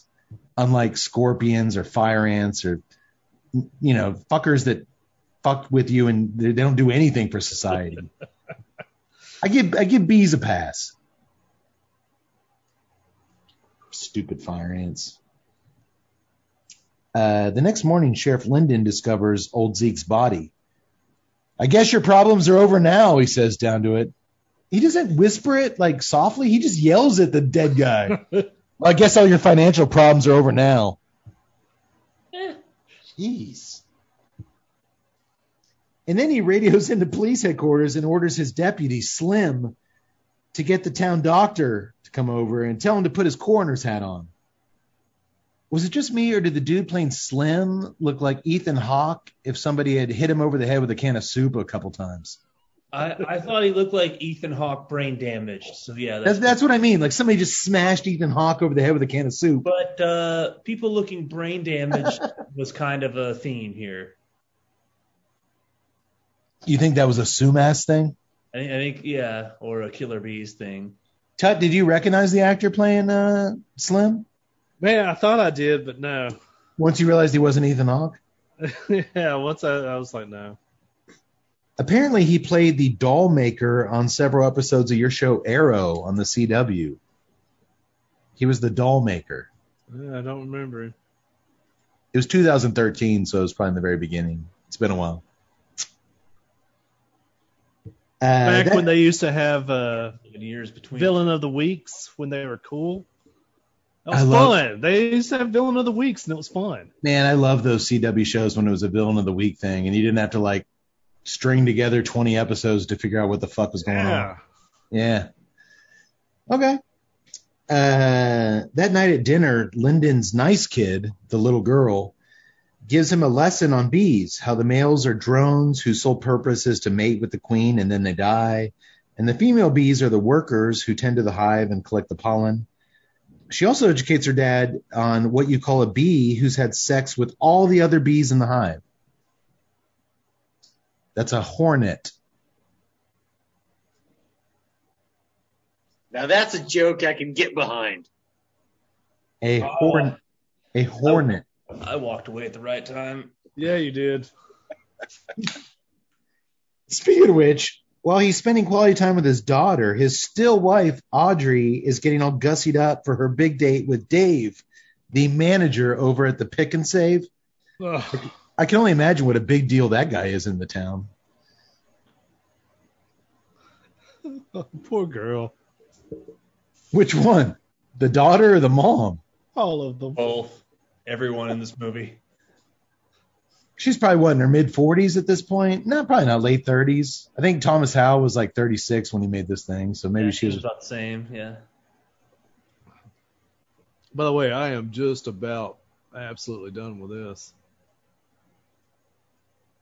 She went from farm wife to cop's wife to working down at the dairy castle.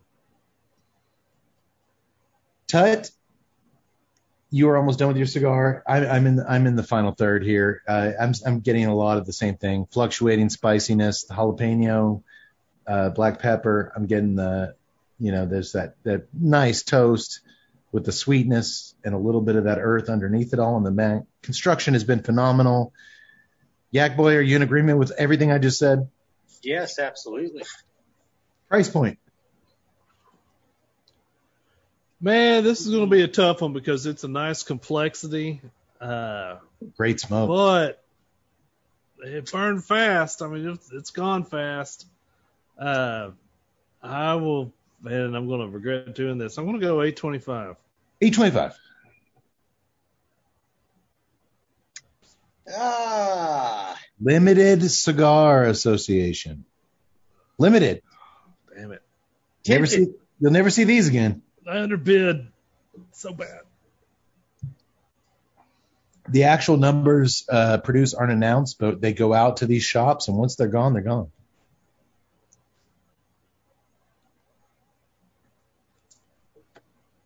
Which this is two for two for us. That Ron cigar was damn good.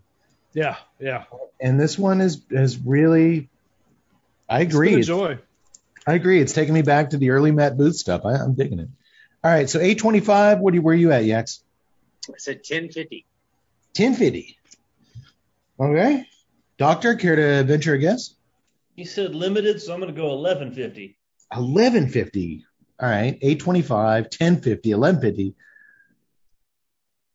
I'm going to go 924. See my notes. Uh, oh, 950. Nine dollars and fifty cents is what we uh, got these. Not back. terrible. Not terrible at all. It is not terrible. I know it was a quick smoke, but it was a damn enjoyable smoke.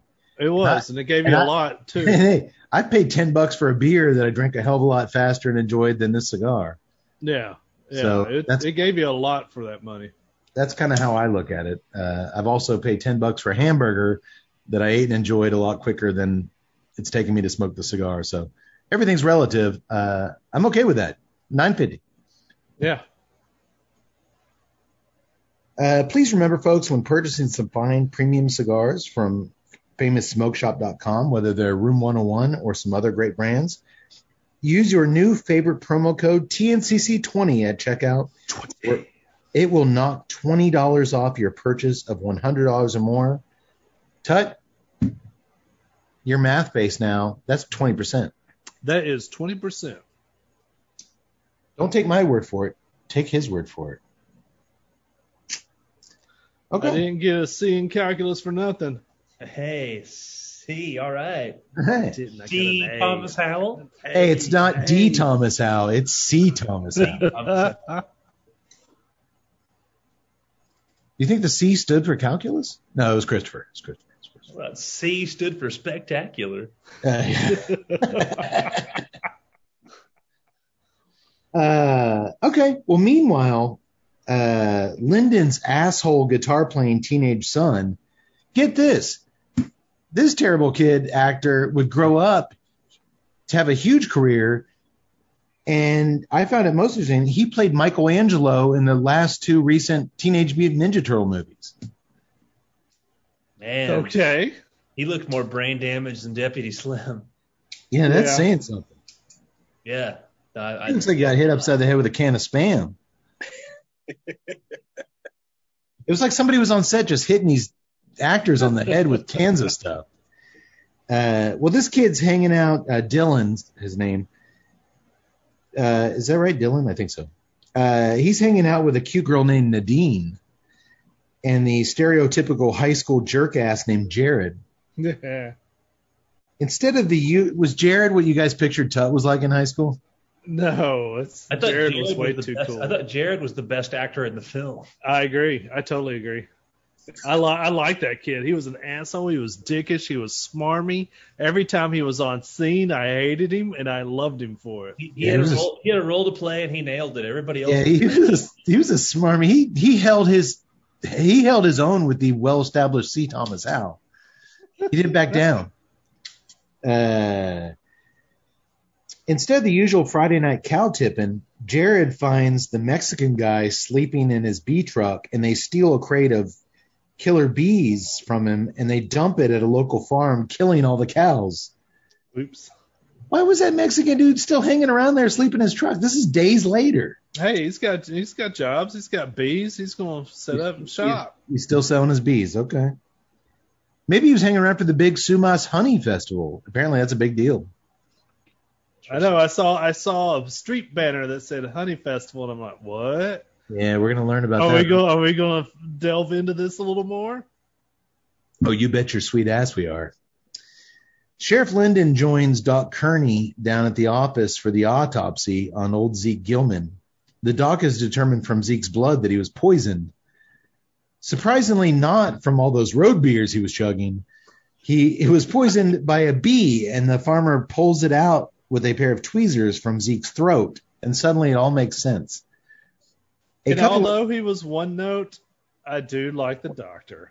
we always appreciate a good doctor, don't we, doctor?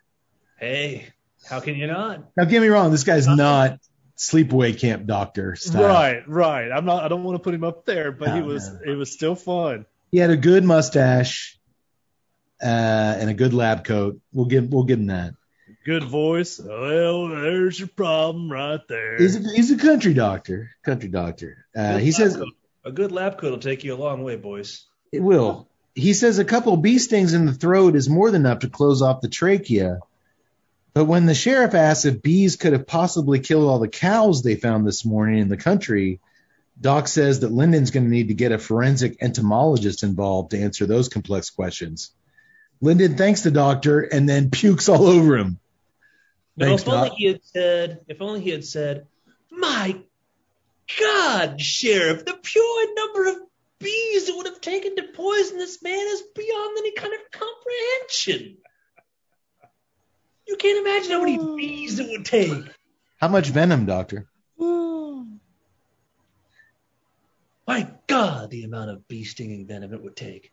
Every fiber of his body would be in pain. Doctor, doctor, do you ever do you think those cows will ever produce milk again?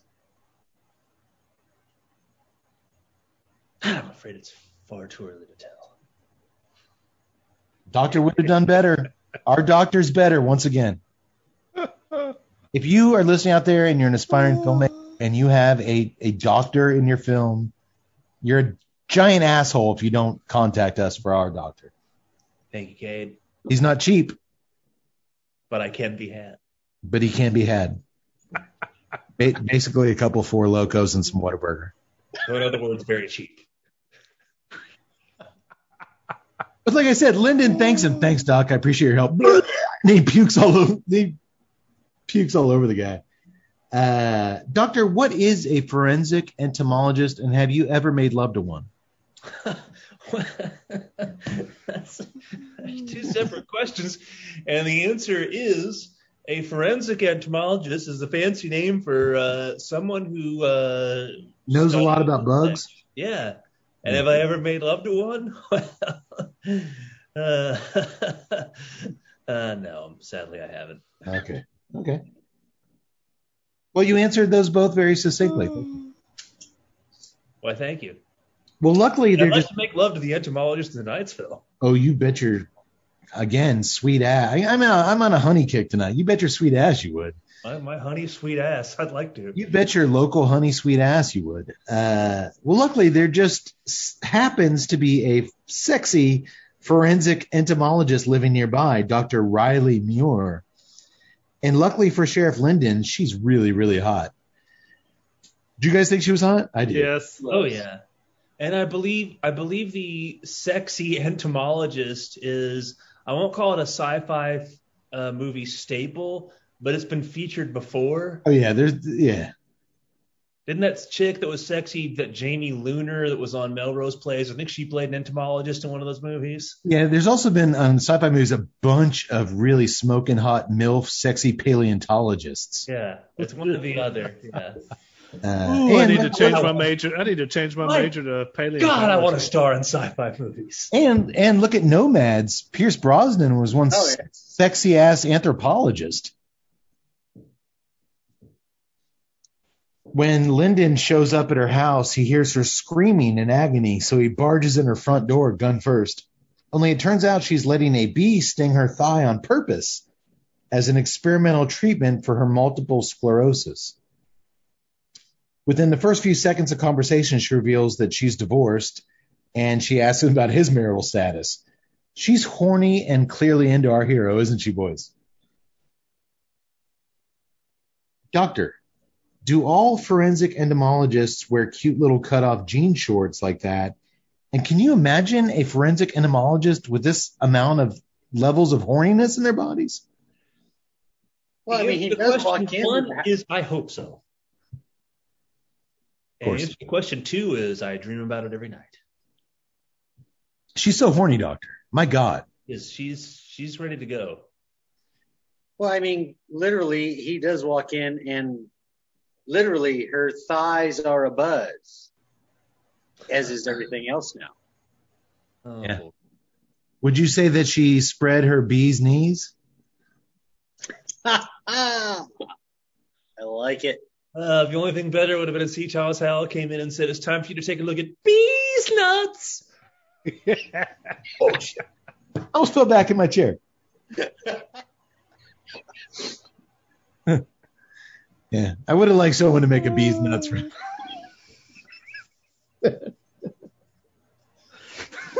well, fortunately, Dr. Muir keeps a large microscope on her kitchen table, as all good forensic entomologists do at their houses. And cue the tense ambient music. When she examines the bee that killed Farmer Zeke, the news isn't good. She says it's a killer bee from South America. Uh oh. Uh oh. Apparently, there's a lot of different species species of bees, but killer bees are the worst of the worst. Tut, you're back in college now, and I've been taking some science courses over the last few years.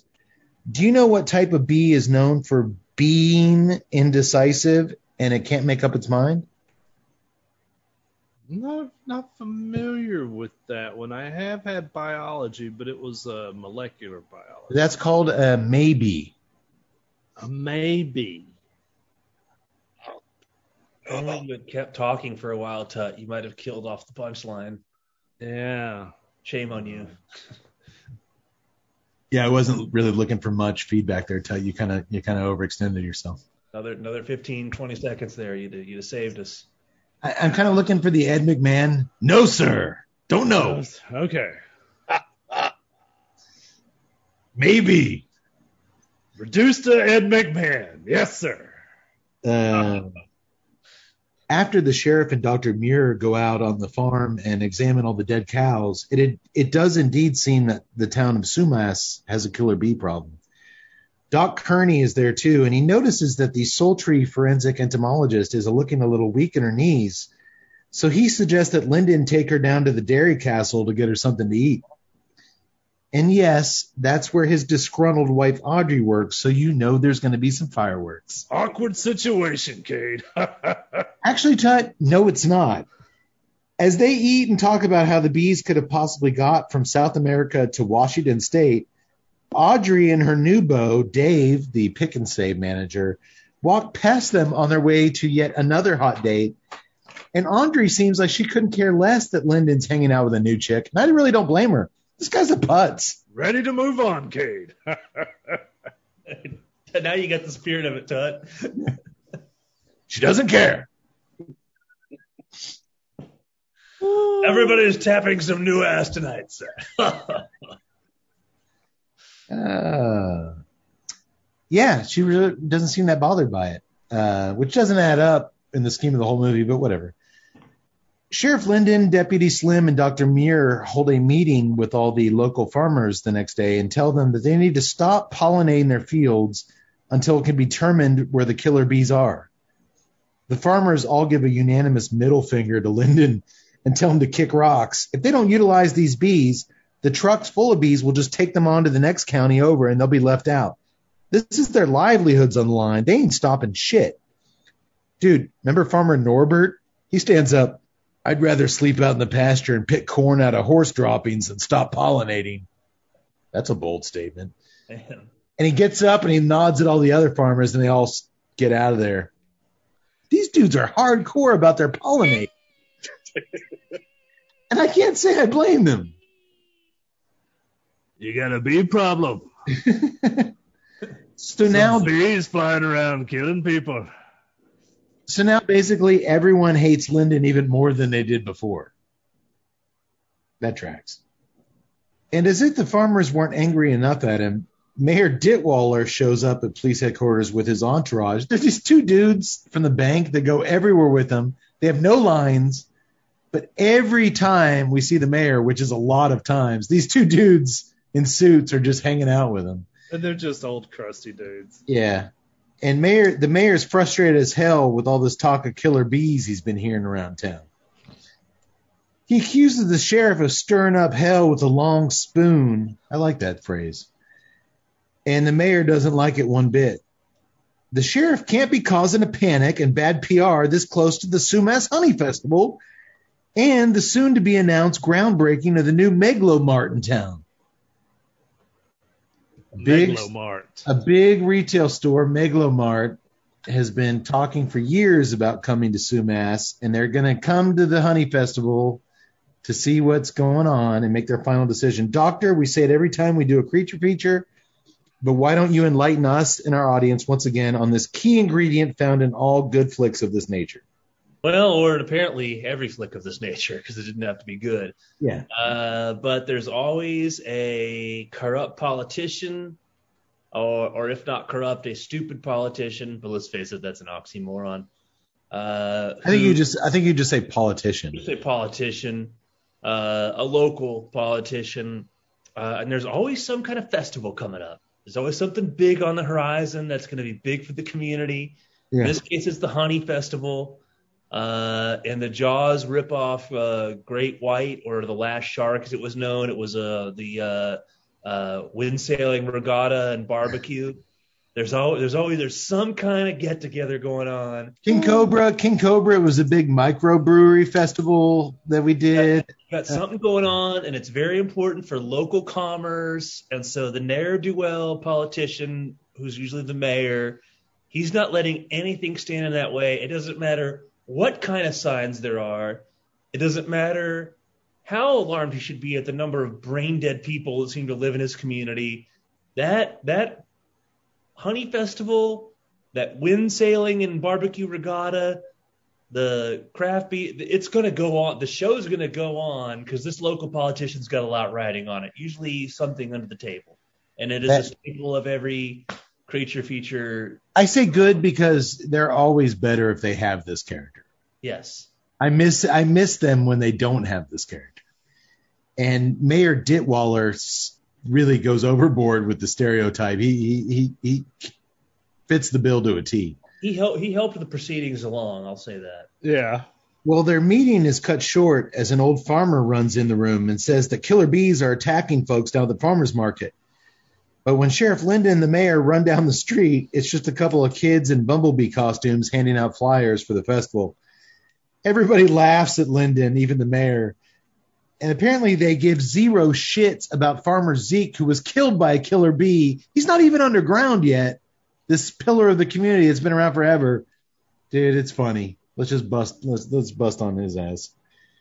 Uh maybe they should hold an annual Sumas asshole festival because apparently everybody in this town's a giant asshole. And you know it's a small town, so everybody knows each other. Everybody knows what's going on. There's Yeah, all kinds This, of rumors. this old oh, guy literally died yesterday of a killer bee, and this his old buddy, the farmer next door, pulls this little stunt. assholes.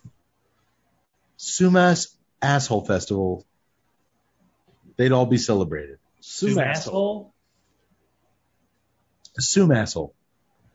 how would you judge such a thing though i mean it would be like it would take you forever Well, I think we'll learn at the end of this. Mayor Ditwaller would be the king king asshole of the the Can't festival. find a better judge than Mayor Ditwaller. that competition so far Well, back over at the Dairy Castle, Lyndon's son uh, Dylan is giving Nadine some guitar lessons because chicks love a guy with an acoustic guitar. When smug dickface Jared, remember that teenage asshole, he strolls in and he tells Dylan that he thinks it's terrible how his father's being treated. Little pun of his own, being treated I'll give you a pass. stupid ass with his stupid B puns. He gives Dylan a slow clap for not ratting them out to daddy for killing all those cows, but he warns the guitar strumming softy, I'll be watching you. However, right now, I must be going. Ugh. What a moron. You know what? No more cleverly constructed B puns for me, boys. This guy just ruined it. I'm done with B puns for the night. third time i've heard that Take notes. Take notes. And he's not the only one getting shit on uh, Dylan for their dad's job. Over at the middle school, Lyndon's daughter Cassidy is in tears as a bunch of shithead kids circle around her in the gymnasium, buzzing like a bunch of bees around her, Assholes. taunting her. And she can't seem to break free of them, so she just sits there and takes it. It just seemed like such a poorly constructed scene because they looked like they were smaller children than her, and she. Seems like she, she could have just left. yeah, I, I, I actually kind of laughed. The the scene in Halloween four where everyone taunts little Jamie for being Michael Myers' niece is so good because they're her they're her peers, and they're, she thought they were her friends. This is like they're like kindergartners, and she's like ten, and she just sits there and takes it. I know my dad's an asshole, damn it. That night, while his kids are home alone sobbing, Sheriff Linden's having a romantic home cooked dinner over at Dr. Muir's place. This guy. He's complaining about how everyone hates him, and she says, Well, at least you don't have multiple sclerosis for which there's no cure. And he's like, Yeah, I guess. It is it is a romantic scene. He asks, All right, well, I'll bite. What's it like to have MS? And she says that despite the constant fatigue, tremors, and occasionally passing out, it has not it has made her not want to waste a single minute of her life. And that's when she flashes him the forensic entomologist bedroom eyes. It has not diminished her horniness. But It- it- it- it- yes, yes. Cut! Motherfuckers! Oh, jeez.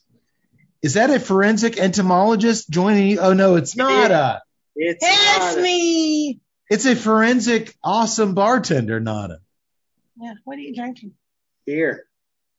Fucking no, it's beer. It's IPA. What the fuck? Well, drink Folks, it. it- Yeah.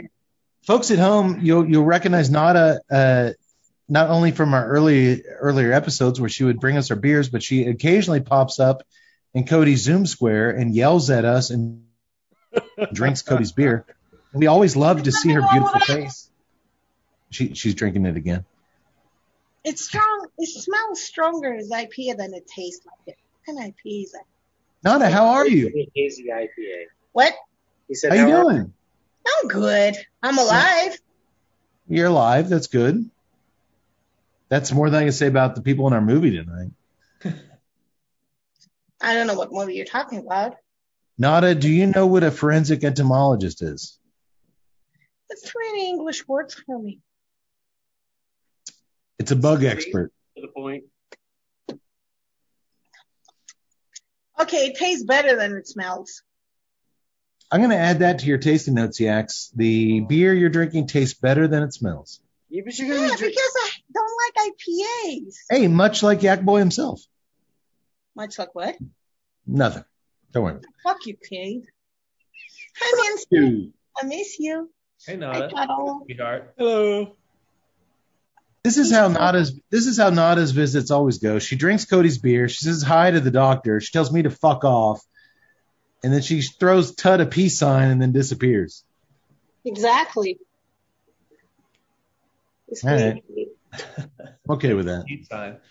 All right. Bye, guys. I'm leaving. Bye, Nada. Bye. Bye, Nancy. Bye, sweetheart. The ladies love the doctor. Uh, okay. Yax, I am switching over to your Buzz Fairy uh, hazy IPA. We'll see how that goes. it's gonna go well. Man, in those early days, it was always that was a regular thing on the show when Nada would come in to deliver our rounds of beers. In those early shows, you could hear me because we were in the upstairs at O'Brien's Irish Pub. I would lean my hand over the balcony to the bar and snap my fingers that we needed more beers, and you can hear Nada saying, "Fuck you, Cade." Yeah, I don't- recall that going off too well when when you just leaned over and did some snapping. We tried a different system where Yax would text her, but she would never answer those texts. He's like, just snap your fingers. I'm like, all right, I see that going well. Volatile uh, Eastern European women love being snapped at. Uh, we love Nada. It was good to see her. Where was I? Uh, oh, yeah. He asks what Sheriff Linden, he's having this romantic dinner while his kids are at home in misery because of the embarrassment of their father. He asks her, because he has to, she brought it up. So, what's having multiple sclerosis like? And she says, Despite the constant fatigue, tremors, and occasionally passing out, it's made me not want to waste a single minute of my life. And that's when she flashes him those bedroom eyes. But because Lyndon's a total slapdick, he thanks her for dinner and runs out the front door. What? It, ah, Would have been the perfect opportunity for him to go. It's time for bees nuts.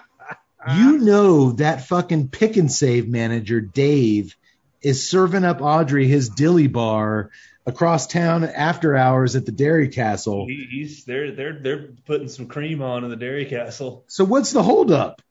Sheriff Linden did not dale. Dude, she I, I got the sense from his wife it was over. She told him we need to just people are getting the that we're the wrong idea that we're still together. We need to spend some time. Dude, she's ready to move on with Dave. She was getting the prick and save. Dude, I was I actually went in there the other day, doctor. I was very disappointed in their selections. Yeah. The next morning, Dylan uh, rides his bicycle past Sheriff Linden and Dr. Muir as they're inspecting trucks for killer bees on the side of the road. Just as he reaches them, Dr. Muir has a weak moment from her MS, and the kid sees his dad embracing her, but he's really just trying to keep her on her feet. How's that for bad timing? This hot chick almost falls to the ground. You hold her up, and then your your son rides by on a bike. Well, the truth, but again, the son is brain damaged, so he may not really. no, no, the kid, the kid's a fucking idiot.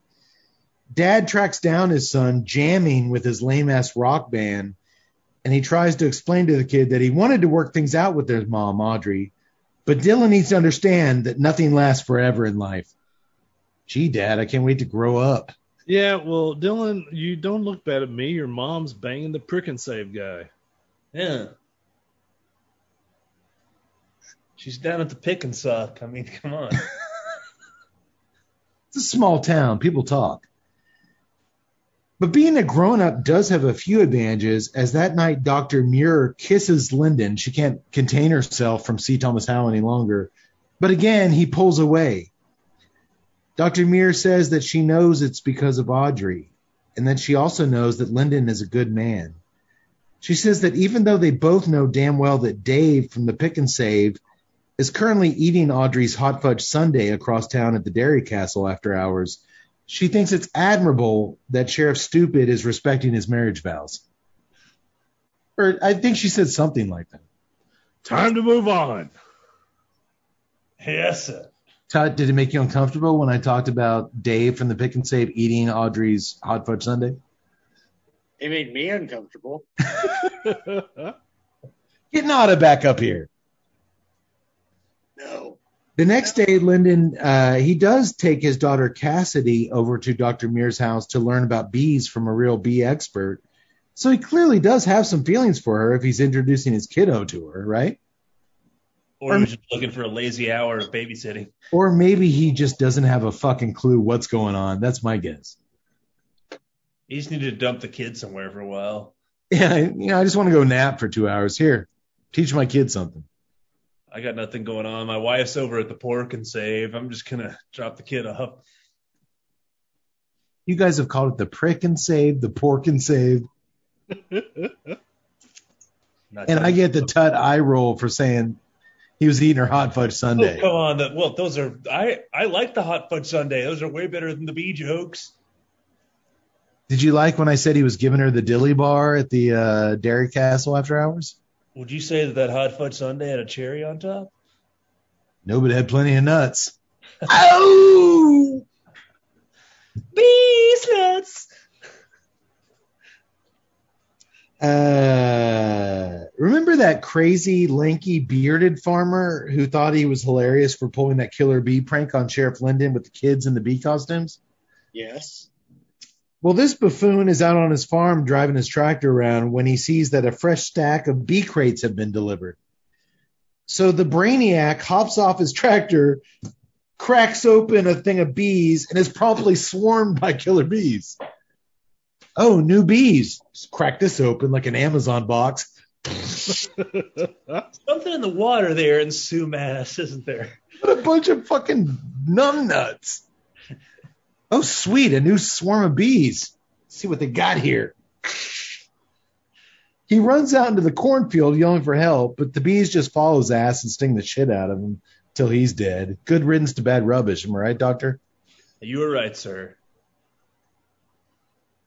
Speaking of bad rubbish, that night at the mayor's office, Lyndon and Dr. Muir had been summoned to report their findings. Turns out they were unable to find any more killer bees on all the trucks they inspected. And in another blow to their case, it turns out an elderly woman who died in town from a bee sting earlier that day was allergic, and it was just a common European honeybee that did it. Linden tells the mayor that he thinks it's premature to say that Sumas is free and clear killer bees. But Mayor Ditwaller tells him that your sheriff career will be premature if you don't stop this nonsense right now. We got the Megalomart and the Sumas Honey Festival to think about. You'd love it, wouldn't you, if Sumas was covering killer bees? Get your face on the National Geographic. Exactly. I mean, he this this man is no Murray Hamilton. No, he is not Murray Hamilton. I mean, I mean, it, it is it is it is, and Murray's turning over in his grave, thinking of what he could have done in Killer Bees. But yes, good good analogy. uh, wouldn't it have been awesome if their big thing for the Sumas Honey Festival was the rock band Stryper playing? like they were coming into town with their Bumblebee bus and they all had their, their black and yellow leather suits on playing hard rock music. How cool would that have been? To see Stryper get attacked by a bunch of bees? It would have elevated this movie to an entirely different level. God gave rock and roll to bzzz. Look, Stryper is coming out here for the grand opening of the Megalomart. We can't lose this. Stryper is headlining the Honey Festival. We can't stop this. I don't want to hear any more about these killer bees. Well, Lyndon decides to get back and is pissed off s- son Dylan's good graces by taking him out for a driving lesson the next day in his patrol car. He warns him. Well, one, he's like, if we get pulled over by the cops, let me do the talking. That's a little in joke because they're driving a cop car. And he also warns him that that punk Jared he's been hanging out with is bad news, and Dylan can't help but agree. Dylan also warms up to his old man and admits that he was there for the killing of those cows, and he knows which truck the killer bees were stolen from.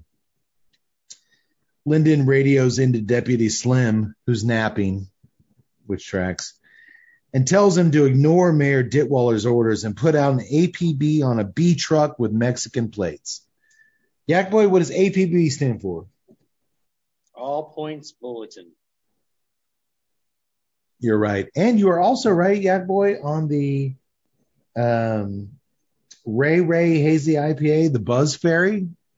It is very juicy, very uh, fruity, very floral. Man, that's a good summertime IPA. It is. I'm actually glad though I stuck with the uh, the one I did, the Imperial IPA, the Jabberwocky, because it gave that Murder Hornet cigar some some strength and uh, a little bit of kick, which it I thought it needed. This this might have really paired with it well. I wish I could have kind of had them both, but man, that cigar went way too quick. Um, well, as proof that Jared is bad news, as if we needed this point, we cut to Jared pulling his truck over and stealing some corn from a field. Free samples. He just goes over, pulls over to corn. You live in a corn community where there's nothing but corn pastures in this entire town. Free I'm sure. I'm sure you don't have to steal corn. Dude, he just throws in the back of his truck. I'm gonna skip school today, go home and boil some corn. You guys casting aspersions on the screenwriters of Killer Bees. And dude, he's oh. chuckling his ass off. Free samples. I just love this kid, man. He just, dude, he, he plays the high school asshole beautifully. But corn theft isn't enough for this dim-witted corn cob, as he sees an abandoned tractor belonging to that wiry, bearded farmer that recently got swarmed with by bees. So he decides to take it for a joyride. But here's the thing: he acts like he's never seen a tractor before in his life in a town full of tractors. What? Sweet He climbs up on it, fires it up. Awesome. Dude, there's more tractors in this town than cars. Again, you saying the screenwriting for this for Killer Bees was a little lackluster. just saying, I like the kid. Dude, he takes a joyride. He fires it up with a maniacal grin and a crazy look in his eyes. He starts, not only does he start driving the tractor, he lowers the tiller to the ground, so it starts tilling the fields. Fucking everything up, He doesn't, asshole. he doesn't give a shit. This is the ultimate asshole. And by doing that, he Doctor, this isn't going to be good for anybody, is it? Oh, no, it isn't. He runs over the entire stack of crates of bees that were delivered to this guy's house. He unleashes millions of bees just on his little joyride. Well, one good thing does come from all this. The bees hunt down Jared as he runs into the cornfield and they kill his arrogant ass. It's worth noting at this point, we don't actually get to see the bees stinging and massacring these people up close. The film is very light on gore and bloodshed. And I wish it would have shown us more, but I think this was originally a shot for sci-fi movie in the early days. Yeah, of yeah, sci-fi. straight up budget restrictions. So, well, and that and content restrictions. Uh, Back then, they couldn't show you a lot of the gory stuff. So, true, true. so what we get here isn't really much of anything visceral. I would have loved to see the bees just going crazy, but I would have sci-fi, loved. Sci-fi movies got a long leash. We did a, a Leprechaun sci-fi movie on the show Yeah, years ago, and they actually got really gory with it. They've really loosened what we can watch on cable TV. Yeah. Back in 2002, this was about as good as it was going to. It was just kind of safe. I would have. I would have liked Wow. one addition to this. I would have liked an open frame of that cornfield and just him running across the frame with screaming while the bees tracked him, followed him out of frame. And then you could have done what you wanted to. I know it's camp, but I would have liked it. Well, in the, in the CGI too, early 2000, it's amazing how much has happened in 20 The. CGI looked. I mean, they're clearly CGI bees swarming around, but it didn't look terrible. I gave it a pass. It's a sci-fi movie in the early 2000s, so you know, technology being what it's doing, that's fine.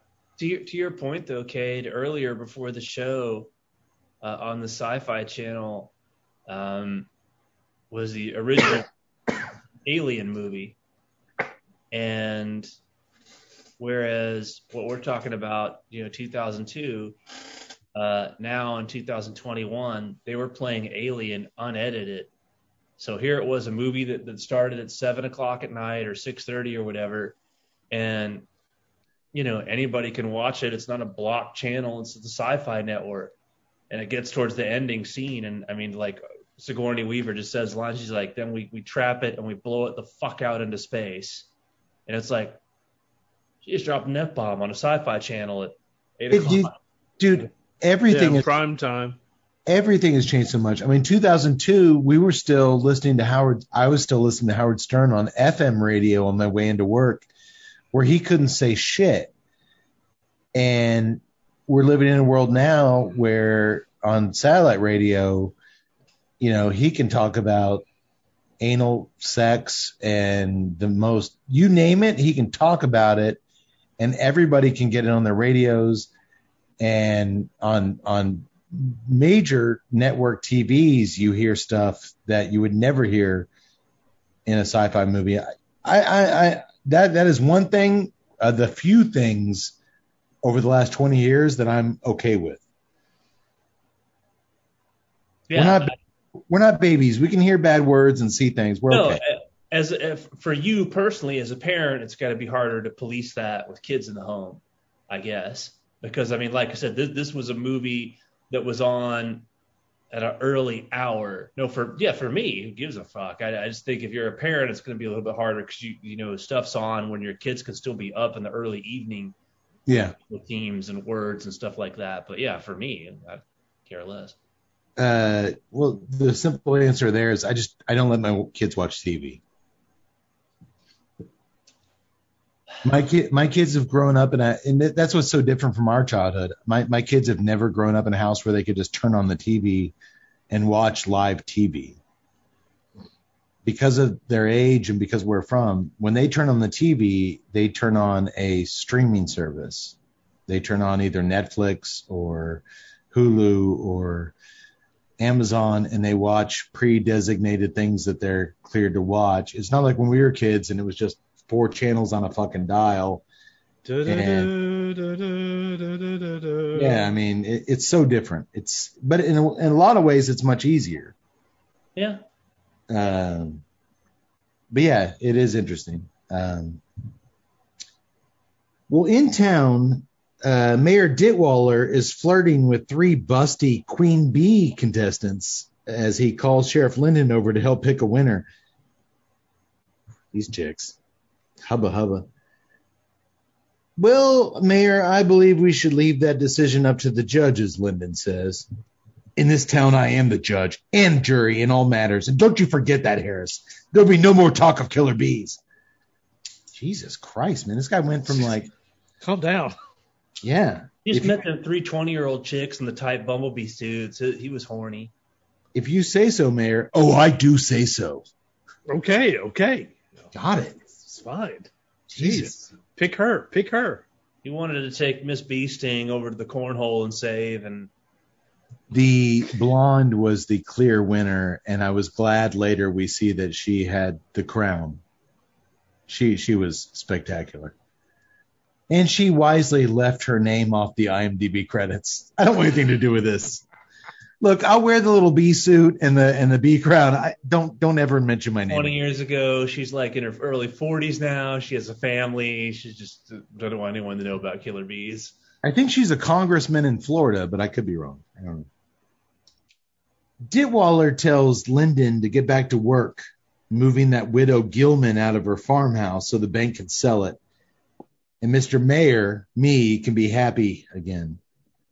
Which Lyndon agrees to do, but luckily when they get out there, lucky for the wrinkled old windbag of bones, uh, just as Lyndon has begun carrying her cardboard boxes out of the house, he gets a call from Slim that the killer bee truck has been spotted a few miles away, so he takes off in hot pursuit. And just like most things in Lyndon's life, or I guess everything in his life, this police chase ends in disaster. He chases the truck, who refuses to pull over. Lyndon reckons it's a Mexican. He probably thinks I'm an immigration officer. All right, first of all, how many Mexican immigrant truck drivers make it all the way to Washington State? Not very many, one would assume. Second, Well, how is a lot. how many immigration officers are driving around Washington State? Are you going to catch a Canadian slipping over here? which raises a question that and and I probably can answer it because I've already made fun of the screenwriting at one point. Why would you have the location be in Washington State? Get something a little bit closer to the border where, you know, they're Because- supposed to be coming from South, Because South America. because if it was Texas, as Dr. Muir said, Texas or you know on the southern border, this would make sense because they come up from the Mexico. This doesn't make sense, Doctor, in Washington State. How did they get here? It turns out a Mexican truck driver got drunk and lost and just drove all the way through North America, all the way up to Washington State. That is true. You got to have that element of, oh my God, how did this happen here? In Texas, there would have been a little bit of like, well, you, of course, it's one of those weird things where I always hear stories about killer bees, but I've never really known anybody affected by killer bees. Couldn't you still have made the 90 minute sci fi movie by having this be in some town in Texas? Yeah, probably. I mean, obviously, sci-fi will make movies about anything, anywhere. So There was 20 other Killer Bee sci-fi movies I passed over to get to this one. Um, Wow. Well, finally, the flatbed swerves off the road, crashing on its side, which unleashes all of the crates of killer bees into the sky in a giant swarm. Uh oh, that's not good. Do you guys happen to know why bees stay inside their hives all winter? why? It's swarming there. It is swarming there.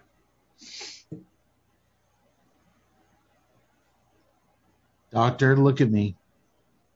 Doctor, look at me. It's gonna be okay. Lyndon and Dr. Muir race over to the mayor's office and tell him that he has to cancel the Sumas the Sumas Honey Festival. But we know damn well, don't we, Doctor, how that conversation is going to go. Ditwaller is defiant. The Megalomart head honchos are in town to see our little town at its best. There's no way I'm canceling this festival. I've been stung once, but I ain't getting stung again, Lyndon says as he marches out the door. I had no idea what that meant.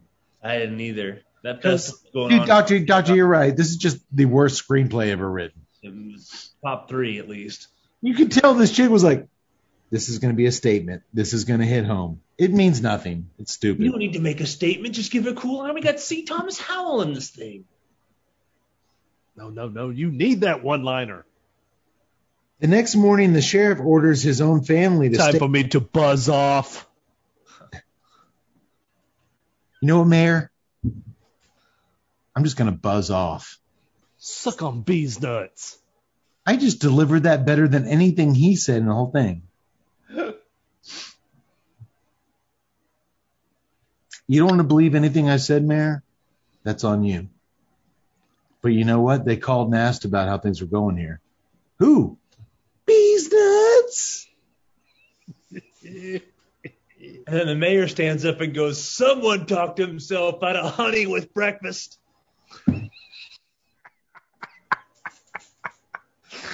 Oh Lord.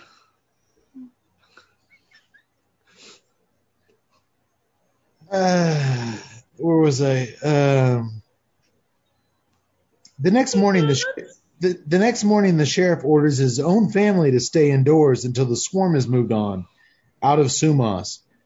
But his son Dylan snuck out early to go down to the lake with his sweetie Nadine.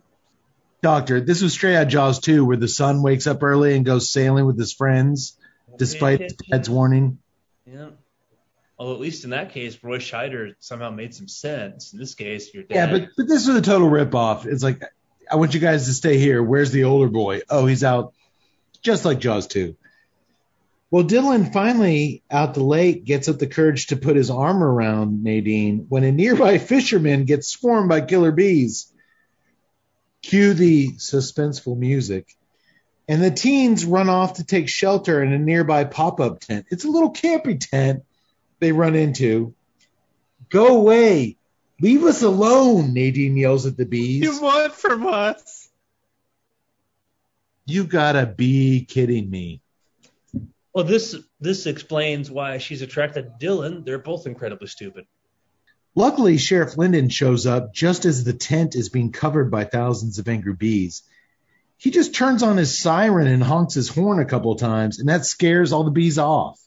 Is that a It's thing? Bad fucking precedent. If that's Is all that a, is that a thing in real life? You can just honk your horn and they go away? Well, not really, because like killer bees are agitated by sound. Like they'll they'll actually gravitate. So I'm realistically, they should have swarmed his car. I'm asking Tut because later on in the movie, that could have saved a bunch of people if he just started making noises, and they don't do Honk that. the horn. oh wait, Linden doesn't learn anything. Okay. Nobody learns anything. And for some reason, when he pulls the kids from the tent, there's hundreds of dead bees all over the tent and the ground.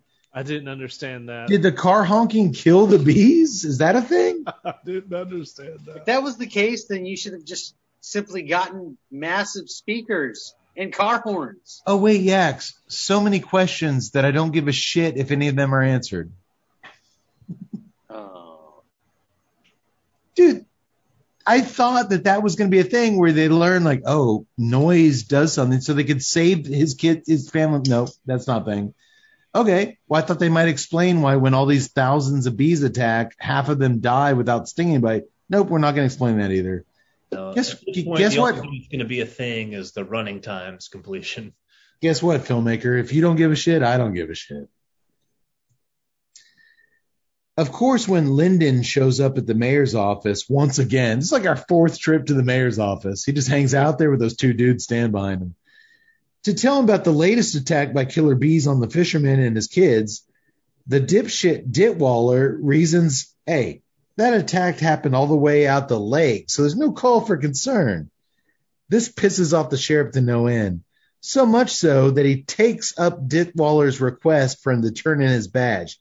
You can take my badge, Ditwaller, just like you took my farm, but you cannot stop me from warning these people about these bees. He also takes out his side piece, puts his gun on the desk. What the heck do you all care about Sumas anyway? You done sold us out years ago to the Megalomart. And there you have it, boys. There you have it. This is ultimately a redemption story and Sheriff Linden is finally making the bold moves necessary to redeem himself and maybe, maybe his very soul. Do you think he'll be able to get his wife out of the doggy style and save? It's the. I think it is the doggy style and save. Why would they open such a store there? It seems like that would be a problem for the mayor. I mean, you know, it's in Sumas. It seems like the Megalomart people would have a problem competing with the doggy style and save.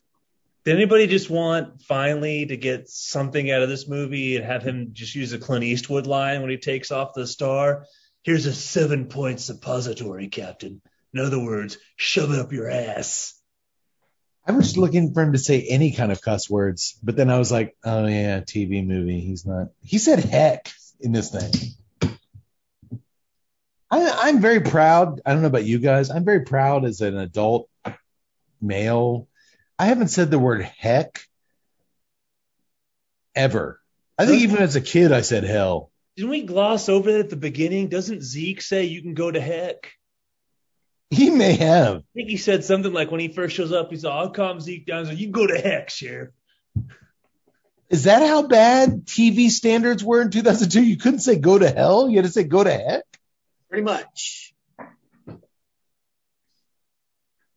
Yeah. I no, I, I I was cursing like at the ripe age of ten. I was I was a potty mouth. I've never, I've never fucking said it. And anybody who says heck, I laugh in their face. In fact, I think one of our classmates in the fourth grade told me I was a potty mouth. That was me. Thought you were right there with me cursing. I remember it both ways. So sensing that Lyndon Need some more Pantera ale. There you go. Sensing that Lyndon has finally kind of grown some balls back, turning his badge, his estranged wife Audrey and his son Dylan, who up till now has hated him, start helping him pass out flyers and putting up signs warning the town about the killer bees. They're not painfully embarrassed by him anymore. They're helping him. And get this sitting at the family's kitchen table with them working on these signs is Dr. Muir. He's got his estranged wife sitting to the left of him. He's got his hot, sexy entomologist side piece sitting to the right of him. See Thomas Howe. Because it's Lyndon, there's really no awkwardness at all in the scene. I got the sense that neither broad wanted to be with him at this point. They're like, all right, there might be a B problem. We got to work together here. But none of these chicks want him at this point. Denying the power of C. Thomas Howell. The son has just escaped from a death defying experience. They call him see you later, see Thomas Howe. Or see you later, Thomas Howe. See nothing? See nothing attractive here, Thomas Howe. But I mean, we're gonna get to see a really great example of just the idiocy here very quickly. And this is what killed me in this What- movie. What Not the bees, their acting and their But- decisions. But what I do know, Yax, I think I know where you're going, is that they are all on board together for warning everyone to stay inside and stay safe. But just as Lyndon stands up to go down to Main Street and place a bunch of warning signs along the Honey Festival's parade route, there's a knock on the door, and it's the newly appointed Sheriff Slim. Another Doctor direct ripoff from Jaws 2. Brody gets fired, and they, they promote the deputy. He tells Lyndon that he isn't allowed to leave his house until after the parade by orders of Mayor Ditwater. We might be giving this movie too much credit to think they stole anything from Jaws 2 and that it was just purely accidental. Uh, it wa- it It would actually show like some initiative on their It part. fit, Yeah. Remember that ancient stick in the mud sissy who was always complaining to Sheriff Lyndon about the loud, loud traffic out on her street? Mm-hmm. Yes. Well, the bees swarm on her house next, but she's smart enough to close the AC vents.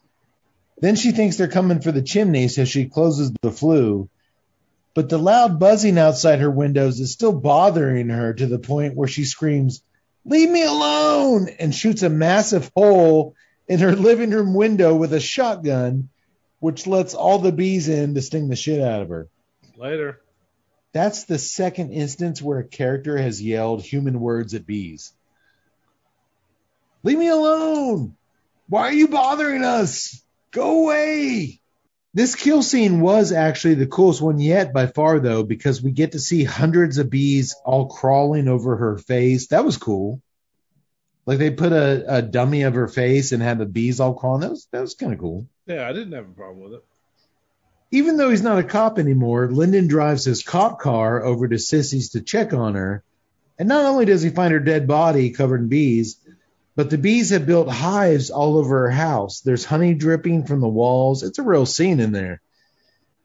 Fun fact I learned when researching tonight's show. Tut, I'll go with you on this. What do you call a beehive with no exits? What do you call it, sir?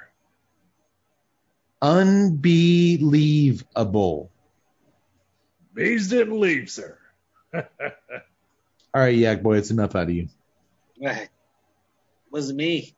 It was never gonna be me. It was you. Be me. You be quiet. Civilian uh, Lyndon drives his cop car over to Dr. Muir's house, siren blaring, and tells her about his discovery.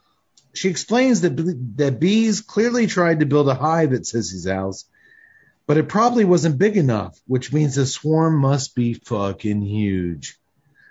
Lyndon asks how they can stop the bees, and she explains that unfortunately they don't make a can of bug spray big enough. She says it like she knows she's talking to a moron.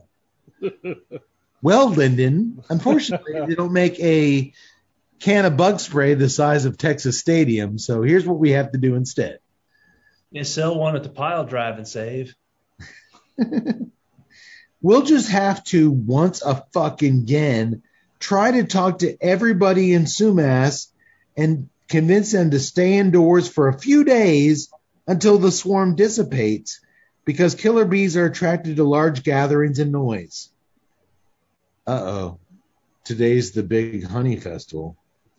These anti maskers, sorry, I mean these anti vaxxers, sorry, I mean these good old American townsfolk of Sumas are gonna like, are not gonna like being told they can't do what makes them happy for a few days in order to ultimately save everyone's lives, are they, Tut? Nope. That was, I thought, apt.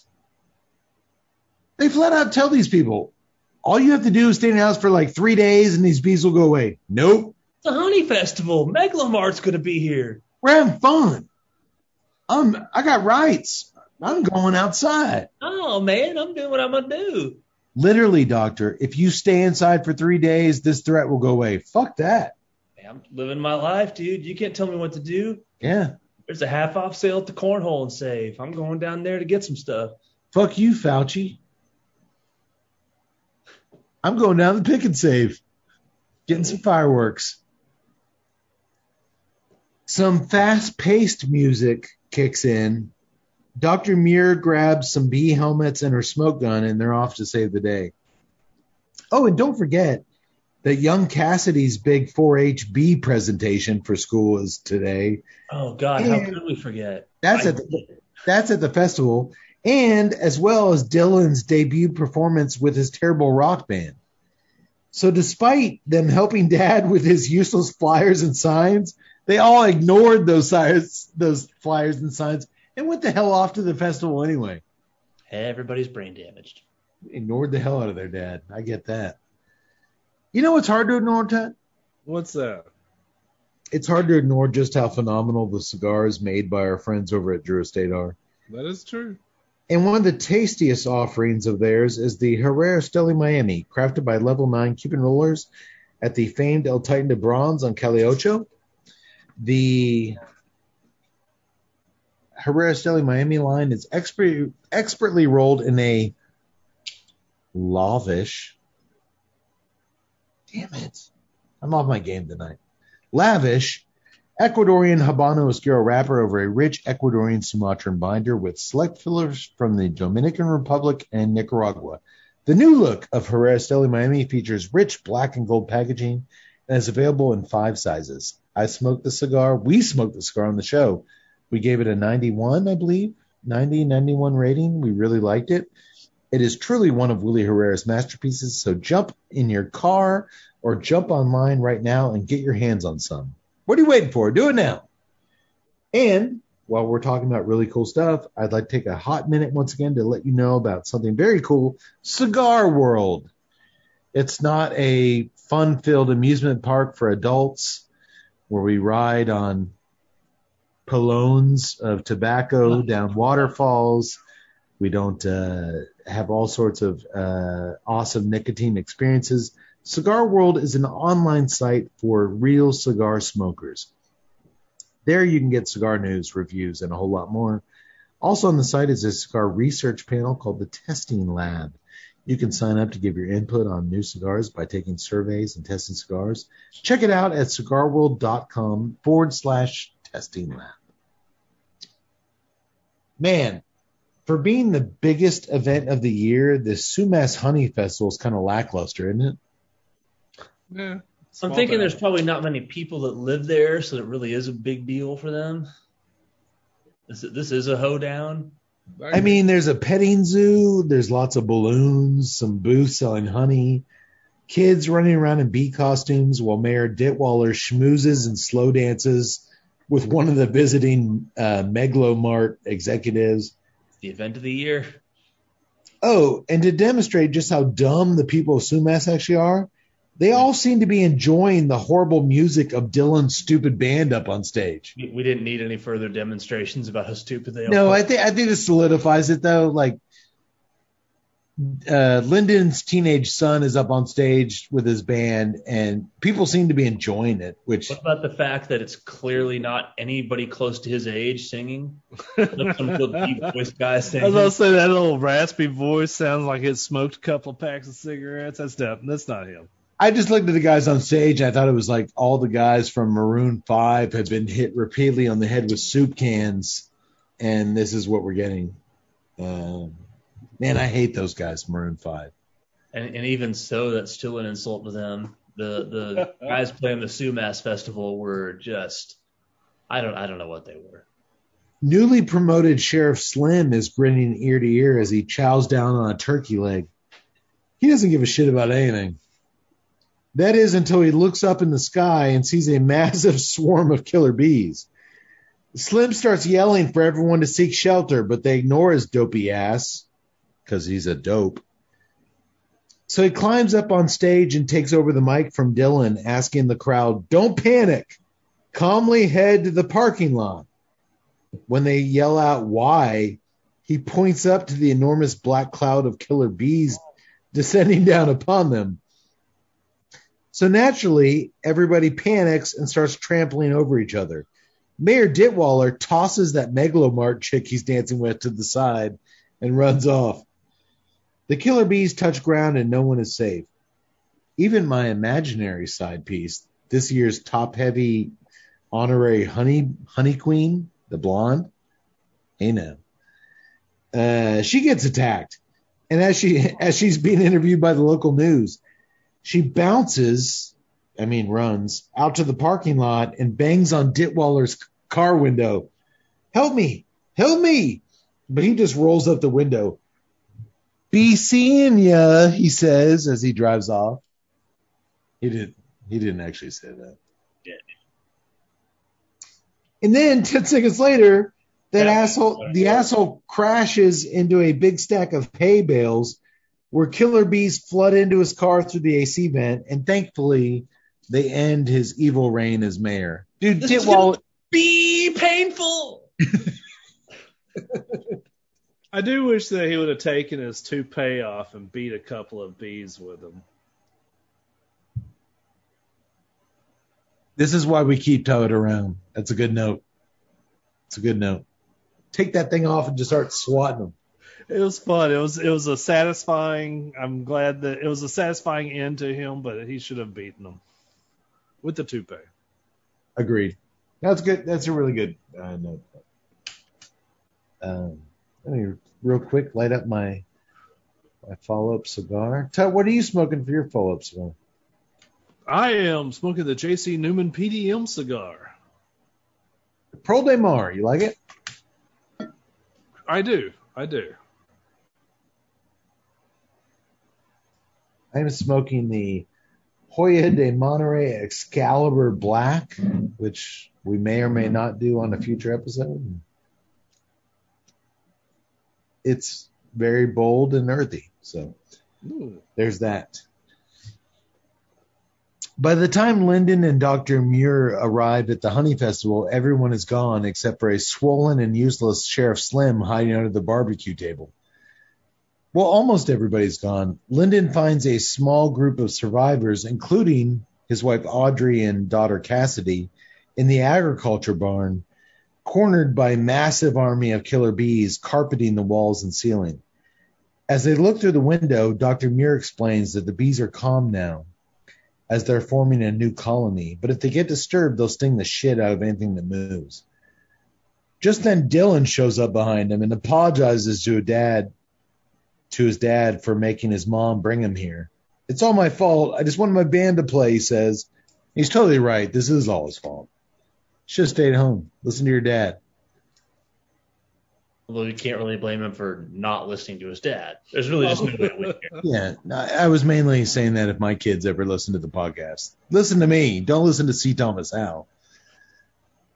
Dr. Muir suggests that they fill the building with smoke, which calms the bees down. So Lyndon tosses his patrol car keys to Slim. Oh, Sheriff, we don't have to do this now, Slim says, thinking that he's returning the, the patrol car because he's been fired. I kind of like that. it was funny. He's like, no, you idiot. And we're in a town of idiots. Like, the fact I'm calling you idiot is huge. Go to Dr. Muir's house and get all our beekeeping equipment. Well, apparently Slim is actually good at something because literally in this movie, 10 seconds later, he's back with the beekeeping equipment. They couldn't find a way to make a transition here. Go get the beekeeping equipment. Run time's long enough, sir. Five seconds later, he's back with the beekeeping equipment. Dr. Muir volunteers to go in. I have multiple sclerosis, so it doesn't matter if I die. And Lyndon really doesn't put up much of a fight with that. It would have been funny. Okay. And like, okay, go ahead, go ahead. Just kind of shoved her in there. Yeah, you're right. You're right. You're but, right. be, but because, as we addressed before and many other times on the podcast, because people are selfish fucking pricks, as Dr. Muir calmly walks in the barn and floods the room with smoke, calming the bees down, everyone in there starts charging for the exit, trampling over her in the process. Classic. Fucking people are fucking assholes. Everybody be calm. Our plan is working. Oh, This is hey. Over in a minute. Ah! oh hey, this this this chick's risking her life to save us. Me first. Ah! Are you kidding me? Even But it's working. right It's working. Look, we'll be on safe soon. point. The stinging point. Guess what? A bunch of scientists all across the world have worked 48 hour weeks to fucking make this vaccine to where we can survive this thing. Meh. Freedom. Fuck that noise. I ain't taking it. I watched a video on YouTube. I ain't doing it. Well, great. Now we're all going to die, fucker. She can't get up. like, literally, this army of people trapped in there stomped all over her body to race out of there. And this is on her. She's having trouble seeing what's going on in the smoky barn. So she she's the only somewhat smart character in this movie, and she takes off her hood and her mask. Uh, I can see better without this bee mask on. Oh shit! All the bees just pile down on her, uh, and she's pounced on by a ton of killer bees. She died of a hero, boys. She died a hero. At least that's where we are now. Oh, by the way, multiple sclerosis is not a death sentence by any means. Even in 2002, it wasn't a death sentence. They, a few years maybe off your life, but you can you can go a long haul with this. So I think she just realized that Lyndon was probably going to go back together with Audrey, pulled a 180 and decided that she couldn't live without him. And that's why she walked in there. Bitches be crazy, right, Yax? Yes. That was another thing I learned from Easy. Bitches be crazy. Bitches be crazy. Bitches be crazy.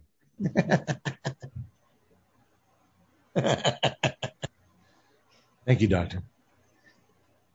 Well, everyone who ran for it and trampled Dr. Muir made it out safely. But for some reason, Audrey, Cassie, and a few others didn't run for it. They'd be fine if they did. So they climbed into a little sedan that was parked in the ag building as a giveaway prize for the, the honey festival. As they honk SOS on the horn, Lyndon has to explain to Slim what SOS means. They're honking SOS. Huh? SOS. Huh? Slim See- Slim fell down and hit, hurt himself at some point in the fourth movie. The two dudes have to come up with a new plan. Slim suggests setting the building on fire, and fellow living brain donor Lyndon agrees. It's our only remaining option. Burn it. Burn it down.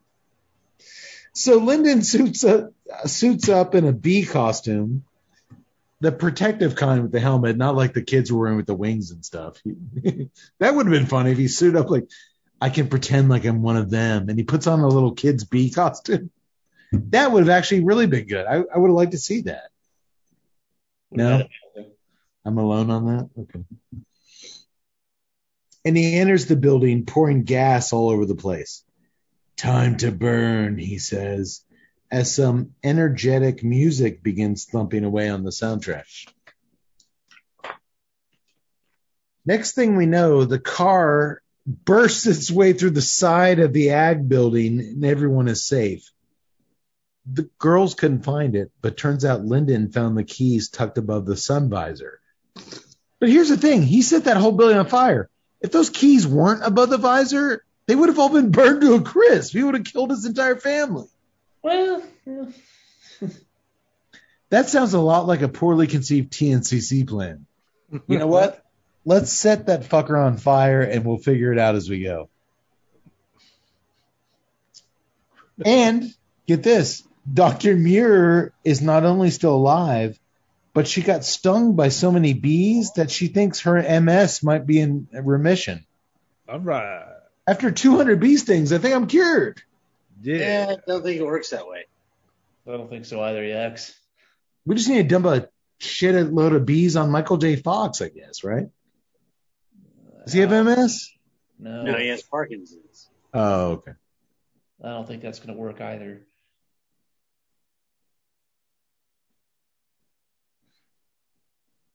The good news doesn't stop there, boys. Slim announces that the Killer Bee Massacre has spooked the Megalomart executives, and after several years of debating whether to put a simple fucking store in Sumas, they're officially pulling out. And he even writes the words pulling out on a little notepad underlined to show how important this moment is. What's that about? No idea. But it must You know be good because they included it.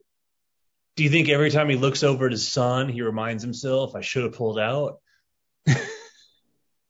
I would. So You bet your ass I would. he kind of writes that down as a reminder of what he needs to do if things get hot and heavy with the dog. Look, I live in a little village, and there was about a year where they talked about bringing in a dollar store, and then six months later, we had a dollar store. This has been a five-year process of the Megalomart people trying to decide if Sumas is the right fit for a Megalomart. It's over. The local shops are going to thrive. Everybody's happy. All right. All right. Well, Everyone, the only reason that now Megalomart isn't going to come isn't because of the bee swarm. They're looking around going, well, wait a second. Everybody's He's dead. killing people.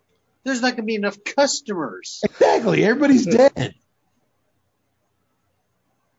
That's why the fucking Republicans are finally telling everybody to get their vaccine. Guess what? Our stocks are going down. People are going to die and can't buy shit. Maybe you should take your vaccine. We can make some money. It's all money, boys. Follow the money. Follow the money. Uh, everyone is ecstatic as Lyndon picks up his wife Audrey and twirls her around in celebration. Some mellow piano music plays, and we cut to the Lyndon family farm. Somehow they got their farm back. Don't know how. Well, everybody was dead. The bankers were all dead. We could just take whatever we wanted back. They were dead. How you ask? Who cares? Lyndon and Dylan are playing catch, just like in the opening scene of the film. Uh, he's even asking Dylan the same set of questions his father asked him back in the day that Lyndon killed his dad. The family's back together. Everyone is all smiles. Do you think we've seen the last of those bees? His son asks. From where I'm standing, son, it's clear skies all ahead. Lyndon says, as we cut to a wide shot revealing a humongous tornado of killer bees approaching them in the distance. The end. Was that? I I'm couldn't- sorry. I'm sorry. That's the end with a question mark. Was that a tornado of killer bees, or was it just a tornado? I think it was supposed to be bees. I, it looked like bees. It I looked. just It, thought maybe like God decided to wipe out the town or something. hey, I don't question God's motives. I would have been all for that. Even if it was like the country was like point zero zero zero zero zero zero zero one less stupid by taking out Sumas, I'd be okay with it. I think it would even be better than that. All right. Well, guys, uh, here's what I just uh, a brief thing. When we did the clown movie two episodes ago, Clown Doll, I spent hours upon hours watching every clown horror movie known to man.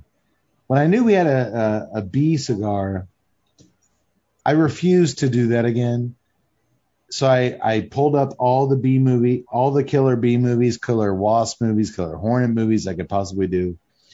Uh, I could have done the 70s, The Swarm with Suzanne Somers, and like that's like the big blockbuster. Michael Caine in that? Yeah, Michael Caine's Swarm movie. Uh, I could have done. There's another one, The Bees, with uh, Doc. Who's the sheriff in Nightmare on Elm Street? The dad. Uh, The original Nightmare on Elm Street? yeah, from Black Sunday. The the the. Anyway, there was a lot of John Saxon. yeah Saxon. Thank you. Uh, there was a lot of fucking B movies I could have done, but when I saw C. Thomas Howell and I wa- it was a very good trailer. They put a good, uh, really good trailer for this. I just was like, you know what? Let's go with this one, and I can make something of it. We can make something of it, and I think we did. Um, it wasn't the best B movie ever made. But then again, I think out of all creature features, whether it be alligators or sharks or birds or whatever, like I'm not really terrified of bees. I've been stung by them. I've survived. I just wanted something that we could have fun talking about, and I think I think this movie fit the bill. It yeah, I think movie. that the, this this kind of fell into the so bad it was entertaining. Yeah, Honest- I, I didn't have a problem too much with it. honestly, Mayor Ditwaller made this movie work for us because without him, you, you got to have that asshole presence, and uh, I, I I thought that guy did really good, and uh, He helped. There, were- he, he did help. There was just enough stupid people doing stupid stuff that it was enjoyable Yeah, yeah. because you know going into this that you're not going to take any of this seriously, and it is what it is. So, and you know that that's yeah. but I think we actually tied in the townsfolk of Sumas into a lot of the idiocy idiocracy going on in today's world with the way they ignored the bees uh, the way certain folks are ignoring what's going on here. I, I, I thought this was we. I thought we did really good. I agree. That's all I need to hear, Doctor. Your agreement means everything. Hey, I give I give myself a B plus. Uh, I have you written down as a C minus, but we'll meet in the middle somewhere. Meet in the middle somewhere. Tell, give us some links. All right, so join us uh, on Twitter at TNCCcast. You can hit us up on Facebook, Tuesday Night Cigar Club. You can hit us up on uh, Instagram, Tuesday uh, TNCC underscore podcast. Uh, definitely subscribe to us on YouTube, Tuesday Night Cigar Club. You can also uh, go to the website and uh, buy your cigars by clicking on the famous smoke shop banner there. It will automatically enter the promo code TNCC20, which will give you 20% off on a purchase of 100 bucks, which is a pretty fabulous deal. Do your Amazon shopping there, and I think that pretty much covers it. Okay. Well, uh, we still have a ways to go before our March to Halloween, my favorite part of the year. So we've got a couple shows left, non-horror. We'll uh, find something interesting to talk about uh, for the next few shows. We'll also have a very special guest um, from our headline sponsor that uh, I'm really looking forward to joining us. He's a cool dude, and we don't just invite anybody to join us on the show, but I I got a good feeling about this guy. I think he'll fit right in. Uh, so that'll be fun. So yeah, tune in two weeks and see where we go from here. Thank you for uh, being with us. Uh, and uh, this is this is what we do. And I thought we did really well tonight. It was a phenomenal cigar. Yeah, yeah. Thumbs up Yeah, on the on the murder. Very good, very good. Good job, Matt Booth. Uh, you all you guys liked your beers. Yes. hundred percent. Okay, it's very rare that we don't like a cold beer in a Texas summer. Uh, when you spit out a beer in a Texas summer, it's a bad fucking beer. Uh, so, okay, we'll see you again in two weeks. Thank you, folks. Get vaccinated. I'm just going to say it. You know, if not for you, do it for your fucking community. Do it for the fucking kids. Just, you know, be something above yourself and your bullshit freedoms and all that. Just go get a fucking vaccine so we can get back together. We can do the show and the thing. Our kids can go to school without fear and masks on. Just fucking man up and just do the right thing, you fucking schmucks. If you did get vaccinated, bravo. We commend you. It's the right thing to do. And uh, we don't often take stands here on the show, but you know, sometimes it's not about you. It's about just being a part of your community and doing the right thing so we can all just continue fucking living our lives. And uh, just, I'm done. Just do the right thing. May the wings of liberty never lose a feather. And that doesn't mean you don't have freedoms, asshole. It just means you have the right to choose to do the right fucking thing and support your neighbors and support your community. Don't be a dickhead. Sayonara, motherfuckers. We'll see you in two weeks. Bye.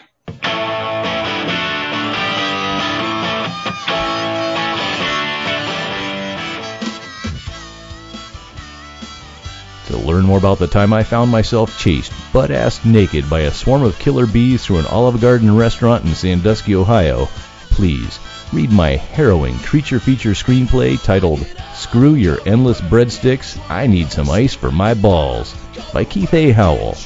It's a true story, which I understand Hollywood loves, so I'm hoping to shop the script around Tinseltown with the lofty goal of getting C. Thomas Howell to play yours truly. You'll obviously need a giant set of CGI balls to pull off my character, but those special effects wizards can do just about anything these days.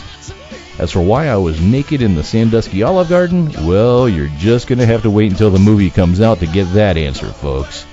Okay, fine. Spoiler alert here. I happened to have endless Italian margaritas that night, and I finally just said, fuck it, and off went my pants. Oh, and by the way, I'd like it if Ralph Macchio's pants would play my pants in the movie. That would be so totally rad. Man. Anywho, in the meantime, you can learn more about the cigars enjoyed on tonight's episode by visiting room101cigars.com. For more on O'Brien's Irish Pub, the live music leader in Central Texas, please visit o'brienstemple.com and download their free smartphone app where you'll find full beer listings including over 40 on tap, menu information, and a calendar of upcoming live events. To listen and purchase music heard on tonight's program, check out www.fritzbeermusic.com. Thank you for listening to the Tuesday Night Cigar Club podcast. This is TJ Howell saying until next time, friends, we see you sooner at the pub, so keep it smoky. For God's sake, keep it ballsy as well. Go to work, get drunk, go sleep.